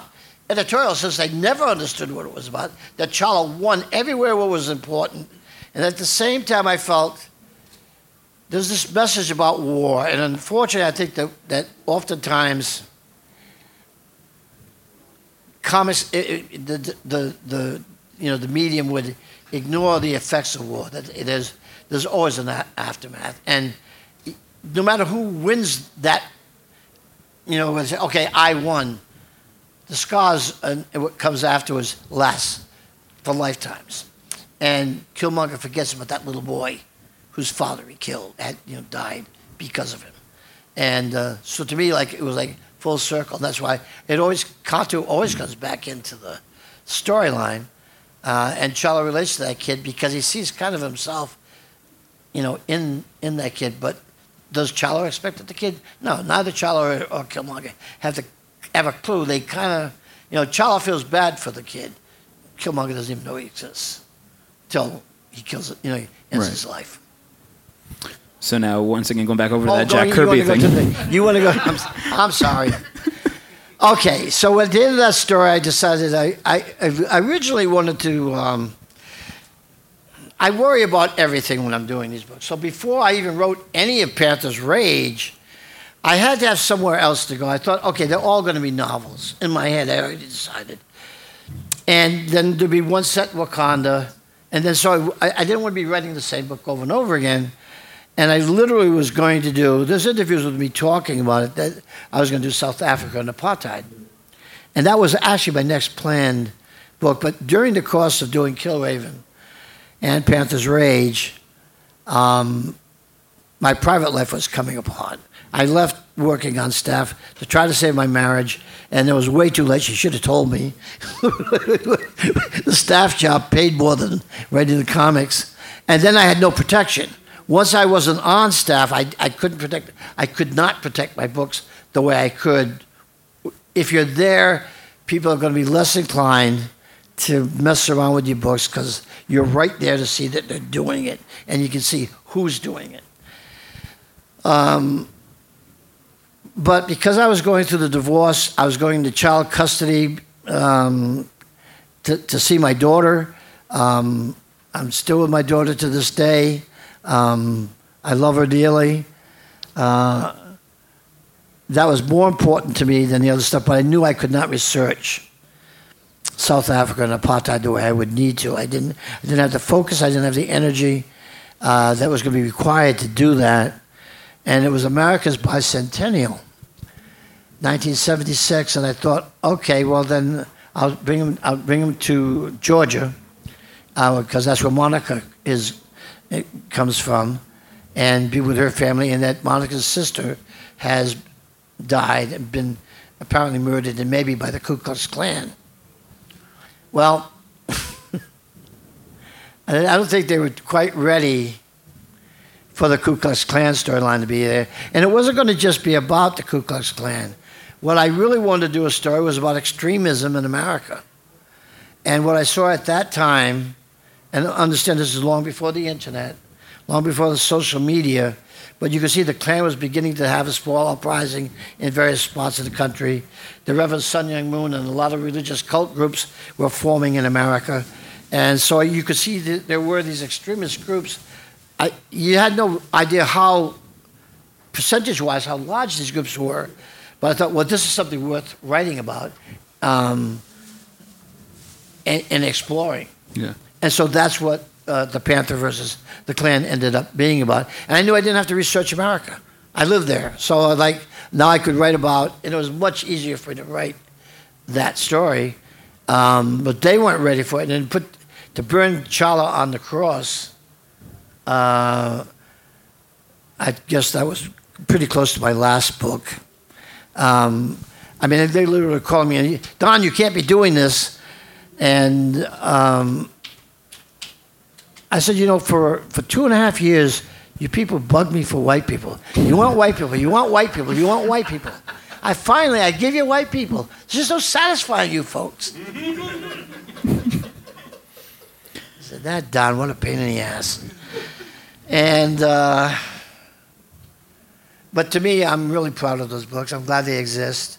Uh, Billy did a tremendous job on on them. Um, the opening, the the, the the, the third issue of the Panther versus the Klan, where Chala is tied to the cross, and it says he is not a symbolic Christ figure, because so many people in comics, apparently in the time, thought, oh, the superheroes are all Christ figures, as if this is deep. Wait, does that does that include Four Brush Man? Maybe I don't know. I wasn't paying attention. so uh, I'm really glad those. I think those pages came off extremely well. Doing the thing going back into the past with the Reconstruction period after the Civil War. Um, those books, and then, then I was planning to bring do the first Puerto Rican character with Wind Eagle that I had ever done. Um, and but then I was brought into the office, and I promised this was this is what the last thing I was told. We have to take you off the Black Panther Don because you're too close to the black experience. Wow. As- Denys Cowan once put it, we were talking, I was talking with Dennis, and Dennis goes, Don, I always thought you were a big black guy. And then I met you, and you're a short white guy. Like, and you're, and you're whiter than white. You're like Wonder Bread white. Is this what you were expecting out of this? A little bit, yes. You wanted the headlock. I know you wanted, I know you wanted the headlock. You're waiting for it. And I got the head tussle. Fantastic. so, Are you folks glad you came here today? Yes. All right. Then I'm glad I'm here. so now also after Black Panther. Are we you- talking about women though? Well, if Oh, you'd no. like to. Never mind. Sorry about that. There's just a little side. Forget you heard that. So after Black Cut Panther. Cut that out of the tape. What? but anyway, so after Black Panther, you ended Yeah. up going on to do Sabre, which, you know, some people may not realize this. You're actually the pioneer of the graphic novel because that came out, I believe, right before uh, Will Eisner's Contract with God. Yeah, I mean, I know there's some debate about those things. Um, the difference is that, first of all, the book was held up for two years because once again, race entered the picture, and Sabre almost didn't get finished for a year and a half. Uh, the artist was not going to finish the book because Melissa was pregnant. And it- apparently, it was all right for them to have sex. And it wasn't that everybody didn't know it was my book. I had created it, uh, and I like I when Dean first talked about publishing, because originally Sabre was being done for Jim Salicrup, and Jim was doing going to do like a, a, a comic-oriented newspaper, and Sabre was going to be serialized in it. But I began, Sabre began became too ambitious to be segmented that way. It really needed a format, and I become friends. I'll, I'm going to hook this all back, and so things come how they come full circle. Once I started doing the Black Panther and Killraven, I'm suddenly getting people coming to those, every time I do a convention, uh, every time we do a book. I'm getting I'm getting 10 page letters analyzing these books.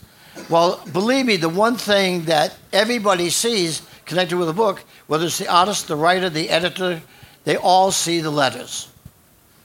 And So therefore, if I get a letter from you every single issue and you're analyzing and you, you go, You'll be tired know- of me. I know Dean Mullaney, or I know Edvire, or I know uh, Frank LaVecchia. I met so many people through those books who became, a lot of them went into comics, became lifelong friends. Now, Dean Mullaney comes over, and I'm talking to him about Sabre, I, what I want to do with it. Where uh, in those days, because you didn't have video or anything, I had 16 millimeter prints. We would show, I'd show films. So if friends came over, we'd, we'd put the film on and have you know, eat and have drinks and watch movies. And so Dean is over one night, and the next day he calls me. and He says, "Hey Don, I'm gonna, I want to, I want to publish Sabre." I said, "What do you mean you want to publish Sabre? You don't, you don't publish comics." He goes, "Yeah, but I want to." I said, "Well, yeah, well, you know, I, I, I want my copyrights." He said, "You got it. I have final say in my copy. Nobody can change it." Right. I think I said three or four other things to him, and he just kept saying, "Yeah, right, okay." And I said, "Uh, "Well, maybe you better come over here. We better, t- we better talk." And we did. And I want to put this in here right now. This is 40 years later in this business, and if any of you know anything about the comics business, that people can still be best buddies and work for four decades and still love each other and have a high respect for each other. Um, I can only tell you, Dean Mullaney is one of my favorite people on the face of the planet. And a lot of things that he deserves credit for and has not gotten credit for. Not only did Dean start, because the major difference between Will's book is Will's book could sell everywhere. We didn't have that, I had this idea you could the comic book stores could support a comic that the fans that wanted something different. And at the time, Phil Seuling, when we came out with the book, we were charging six dollars for Sabre. You damn well better be and when the books are going for like forty cents. You can buy a regular comic. You better have something in there the audience can't get anywhere else. Now I could do anything I wanted, but the limitation was it was 38 pages. That's all I could. That's so that meant 38 pages would have to compete with three years worth of books. So when that one book came out, and then the fact that it was held up for almost two years because the book was written in 1976, and it would have come out probably in 1977.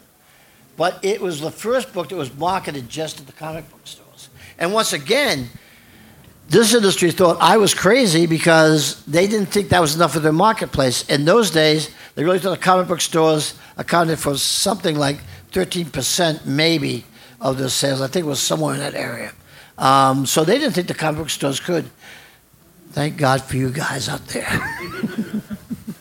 because so many of you loved that book and supported it, and you know, then we got to do we got to do more of them. And doing like I said to Dean when I first started doing Sabre, I said, "There's no sense. This this book is going to break all the rules, Dean. Anything that you can't do in comics, Sabre is going to do. Else, I might as well just stay at DC and Marvel and do and do those books. It- you know, if, if, if I'm allowed to do, like later on, I, I, can I tell Bill Graham's story really Sure. quick?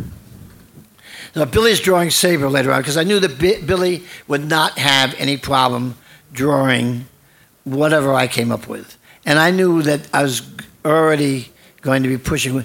If if the first artist already had a problem with what was in the first one, now I was going to bring gay characters into the mix. Now I was going to have a transsexual character uh, called Deary Decadence. She didn't in, actually end up in Billy's issues. She ended up later on, but uh, the thing I loved about Deary was her name was Deary Decadence, and her tagline was, "She gets to have her cake and eat it too." so I really liked Deary. She was a she was a, a fun character to uh, to play with and have. But uh, so when we were doing issues, for me, Sabre really starts with Sabre number seven. We finally had the right art people, and we had a, Joe Minio came and did a tremendous coloring job on it. And it was the first book where the babies were going to be born. So when Jan Mullaney, Dean's brother, because Dean by this time was living on the West Coast, Dean would go to Harlem to pick up the artwork for Billy, and then he'd bring it out to me in Brooklyn, and so I could place copies to it. Because I, I kept finding ways to make this more and more work, because I would now hand letter everything out on overlays. Then I would shrink it down to print size. I knew exactly how that book was going to read. Unlike the, the Panther stuff where I didn't have that capability. You swung at the ball, you hoped you're going to hit it. And, and you know, uh, so now I, I had like more control over that. So the first batch of pages, it shows the babies being born. And I had told Billy, you could be as, as explicit as you want, or you could be as, as circumspect as you want. To me, childbirth is a natural thing, and there shouldn't be a problem here. So Jan Caesar comes out to Brooklyn and he goes, Don, you, you're going to cost us 10,000 copies in sales. And by the way, whether it's a big company or a small company, it's always 10,000 copies of sales. Because they did it with Panther's Prey too, but that's another story entirely. So I said to Jan, so you can't show these babies being born. I said, Jan, this whole book is about thematically is about the society's values are all askew. This is happening in the middle of a war. Limbs are being blown off, people are being tortured, and there's childbirth going on, and you're objecting to a child being born. Ask me to act, take a single act of violence out of this book, and I'll take the act of violence out. Yeah, but Don, that's not the problem. Yes, it is the problem. And you're not understanding what this book is about. So the baby stays. So the next batch of pages that Billy picks up, uh, that, that uh, Jan picks up from Billy is the two men kissing. Now, two men kissing in 1983 comics had not been done. So Billy calls me and said, Jan picked the artwork up, Don. I said, Yeah. What did he say? He said, You saw two guys kissing. I said, Yeah. What did he say? Said, Well, he, uh, he looked down at the artwork and then he looked up at me. And then he looked back down at the artwork. And then he looked up at me. And then he looked back down at the artwork for a long time. and he was silent. And then he looked up and he said, I guess there's no sense of talking to Don about this, huh? And you know what? It didn't affect sales at all. The, the audience for Sabre were 100% for Deuces Wild and Summer Ice. So, the, you know, once again, the world didn't break on the comics medium's head because you had characters in it that hadn't been reflected in comics before. And uh, I'm glad the books exist. Awesome. And for the people that I helped, I mean, I had you know, a woman write for like Detectives Incorporated that had lesbian characters saying that she'd been thinking about suicide, and that book made her decide not to. When you get letters like that, that's part of what this is about. You know, the people that, you know, somebody was reading Sabre and worked with terminally ill people, and uh, said like, a lot of times I want to quit. You know, you get you get attached to people, but you know they're going to die, and you have to go and start all over again. And uh, I said, I can't do what you do. But if my writing this book makes it so you can do that, then that's what this is about. That's amazing. So now, while we have a little bit of time, uh, do you want to answer some fan questions? Yeah. Yes, uh, Mr. McGregor, I was wondering. Don, please. Come on. This is, an intimate, this is an intimate thing. I think we're having an orgy after this. not, not I was on? not aware of this. You weren't? I thought you arranged it. Oh, man. I'm sorry. Forgive me. I was wondering, uh, how aware were you of what was going on uh, with the Black Panther movement and Fred Hampton and all of that, and how much did that inform your writing, or did it influence you in any way at all?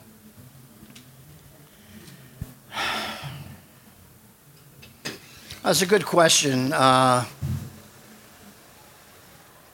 I think as a writer, for myself, speaking only for myself, you know, you're obviously you're always looking at the world around you, and you're trying to see where it's going, and you're trying to make some kind of sense out of it, and trying to impart it to people.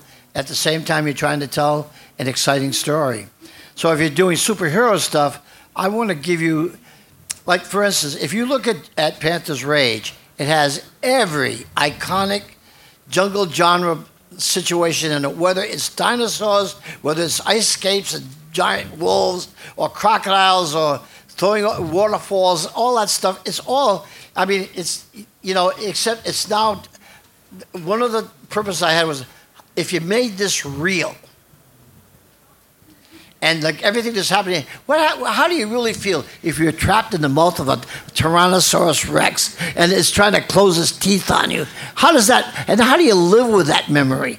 So it was all in the approach of trying to make it like, supposing a real person had to deal with all that. How do they deal with it? So for the Panther, it was that kind of thing.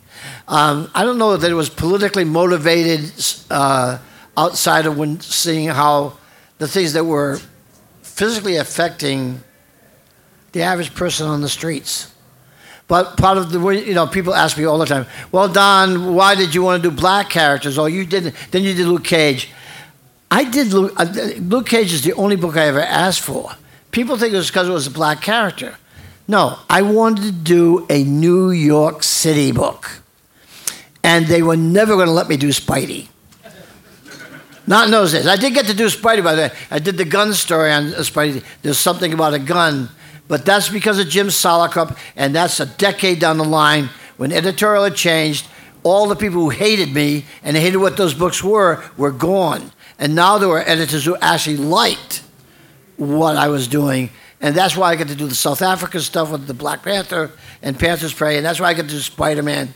And those things are all influenced by what was going on at the time, but more probably from talking like you and I are at a convention. You're telling me stuff, or we're out to dinner with, with people, and, and you're hearing what people are uh, you know, expressing, or just what you're being exposed to in, in the media, and trying to make some analyze it, trying to you know like crystallize it and get it into a story so that it's not sim- you know you haven't trivialized it or simplified it um, you tried to keep the, keep the complexity of the situation, and it, and that's just a constant, ongoing, daily thing that you're dealing with.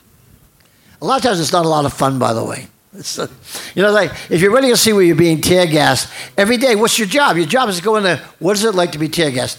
Having been a tear gassed, I want to tell you, you don't want to be in it. If you can avoid it, yeah, really, seriously. Any other questions?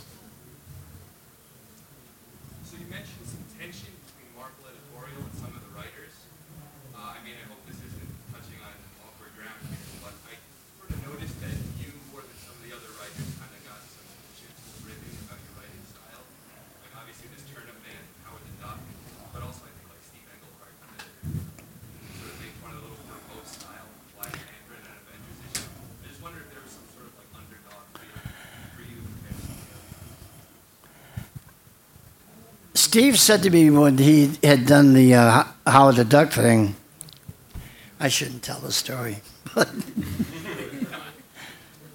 Steve comes up to me, he goes, Don, Turnabout's fair play. I hadn't, I, don't, I, I, I know he wrote it, I don't remember it really particularly, but um, so Don, I, I, I wrote about, you know, something on your books or whatever. You, you, so Turnabout's fair play, you can write something on me. And I, I turned to Steve and said, Steve, I got more important things to write about than you. Uh,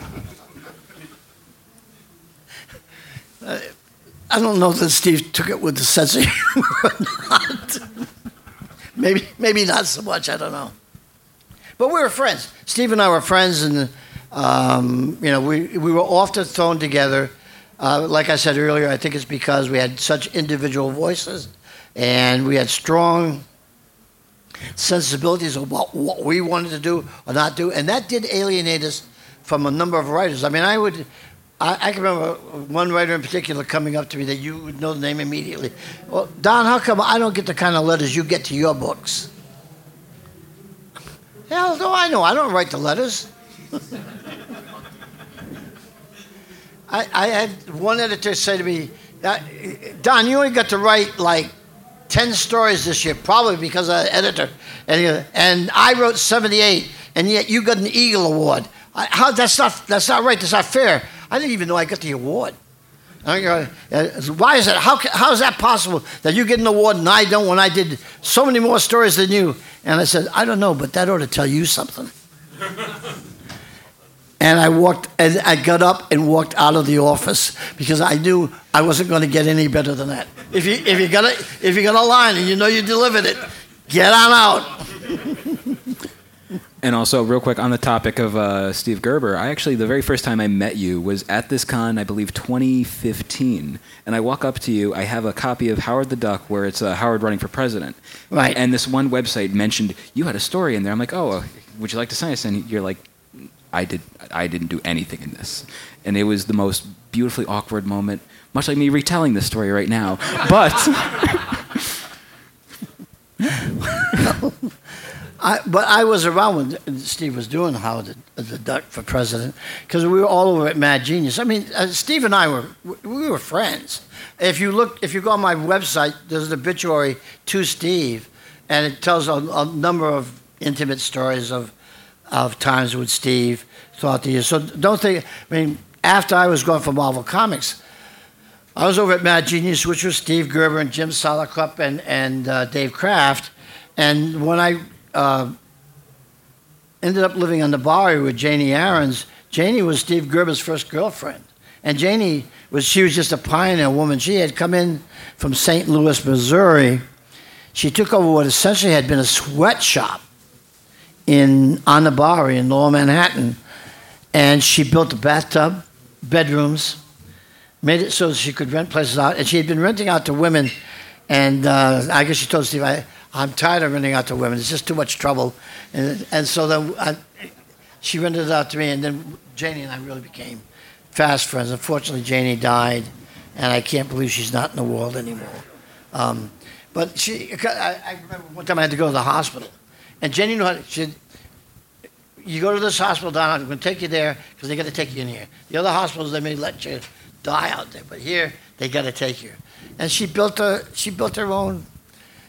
She bought her own uh, building in uh, Tribeca.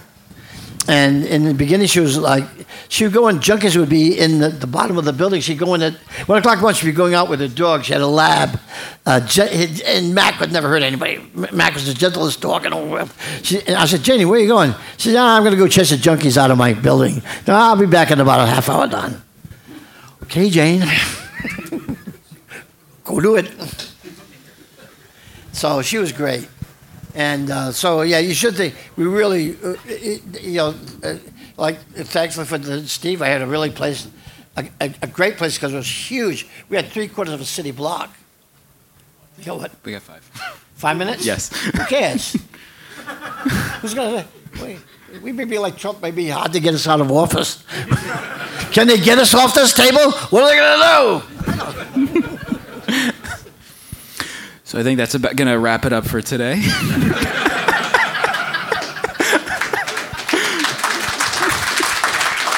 you, guys.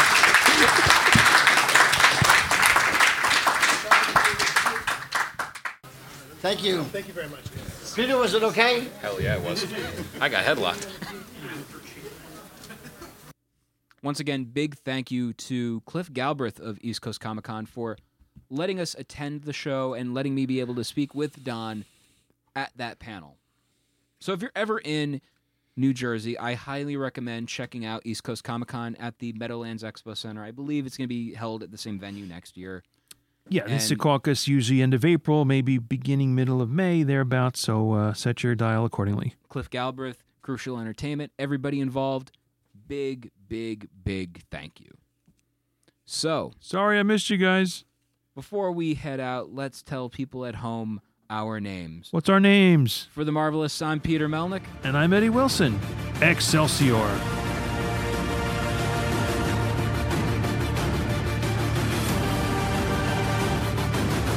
Right now, it is time for Another edition of Obsessed with Marvel, our chance to prove with more finality how much or little we know in this here book 2500 questions. This one is question number 1195. Armbar. And 1195 takes us to the center of the universe page, oh. which features a reprint cover of Alpha Flight number one. Boy, that's something that keeps popping up this weekend for Well, me. before we started recording this podcast, you were talking Alpha Flight, and here we are. Yeah. So, by the way, side note, I have to add. Well, May I? you may. Okay.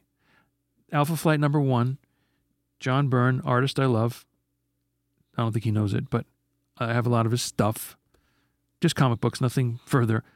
First, very first comic book that I intentionally bought twice. Really? Yes. The others were accidents, but I duplicate almost every time. It's well not you get it.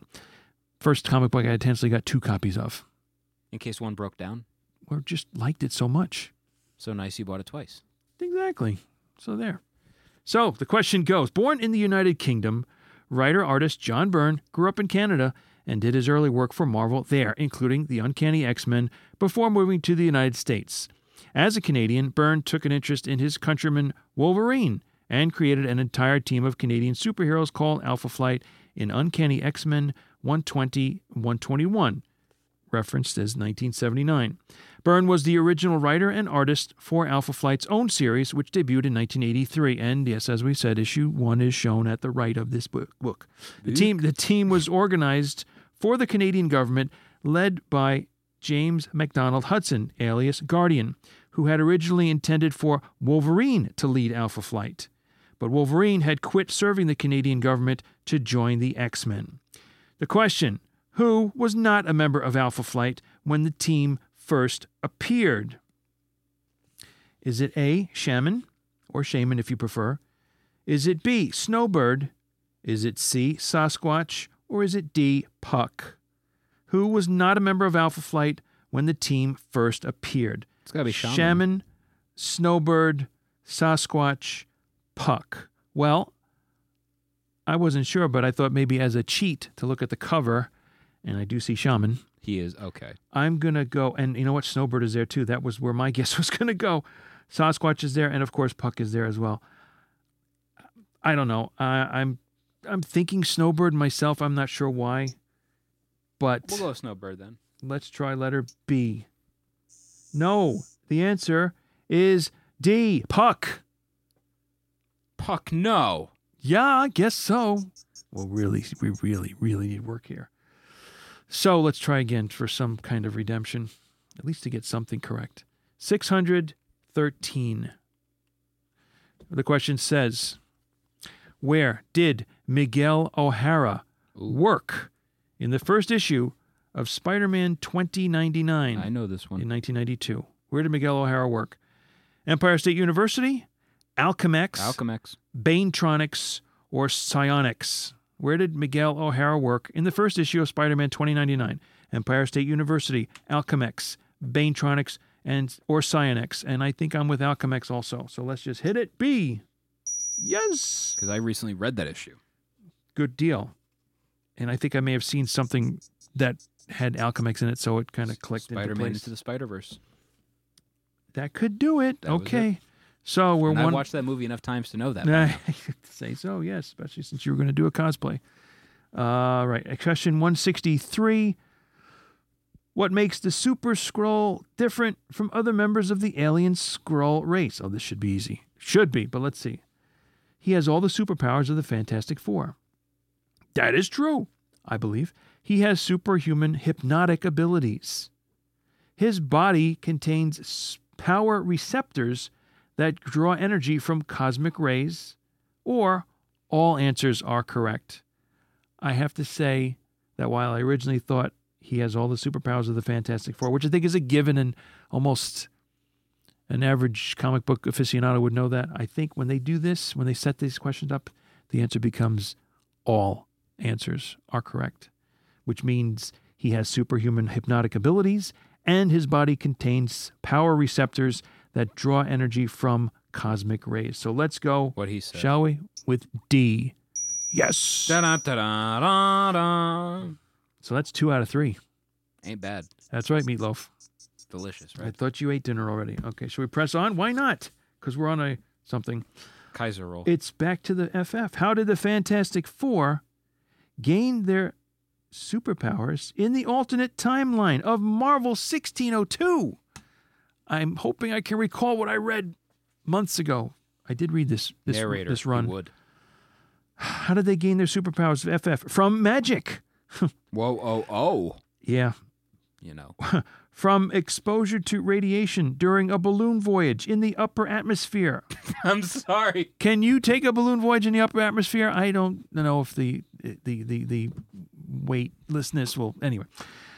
From a wave of energy in the Sargasso Sea, or from aliens visiting from another world. Here, have some powers. it's, it's, on us. They just hand it to him. Uh, Fantastic Four superpowers from magic, exposure to radiation during a balloon voyage in the upper atmosphere, from a wave of energy in the Sargasso Sea, or from aliens visiting from another world. I, I think it's just magic. You know, oh, oh. Yeah, let's go with magic. Never believe it's not so, so. let's try A. Okay. No. it's from a wave of energy in the Sargasso Sea. I got to do a reread of 1602, I guess. I read the compilation book because when I bought the series, it was missing one, I, which I subsequently acquired, and it was a, it was a decent read. Definitely a different take on the characters, but I think don't I need give a, your wrong answer any more excuses. I need a re re reread. With all I have to read, I'm going to do a reread. Are you kidding me? All right, two and two. So how about a tiebreaker? Oh, jeez. of number of a fifth question. Oh, can you handle it? The agony. Question number thirteen fifty six, The and agony it, of the Pete. it is. What is the relationship between Lifeguard and Slipstream in Extreme X Men? I haven't touched this at all. Oh, this will be a fun one then. the relationship between Lifeguard and Slipstream, sister and brother, cousins, colleagues, wife and husband. Lifeguard and Slipstream. I need a clue, please, but it's not coming. Sister and brother, cousins, colleagues, wife and husband. Take a shot. Like an Ozzy Osbourne, shot in the dark. Yeah, good song. Lifeguard, Slipstream, Extreme X Men. Uh, colleagues, I take a guess. I'll pick pick something else, but I'll pick what I picked. Colleagues. You really? You don't want to be right? We might be right. Oh, Billy Joel, we may be right. No, it's not colleagues. It's sister and brother. I think we're done here. I would imagine. That's our five obsessed with Marvel. How many more to go? Who knows? Stay tuned.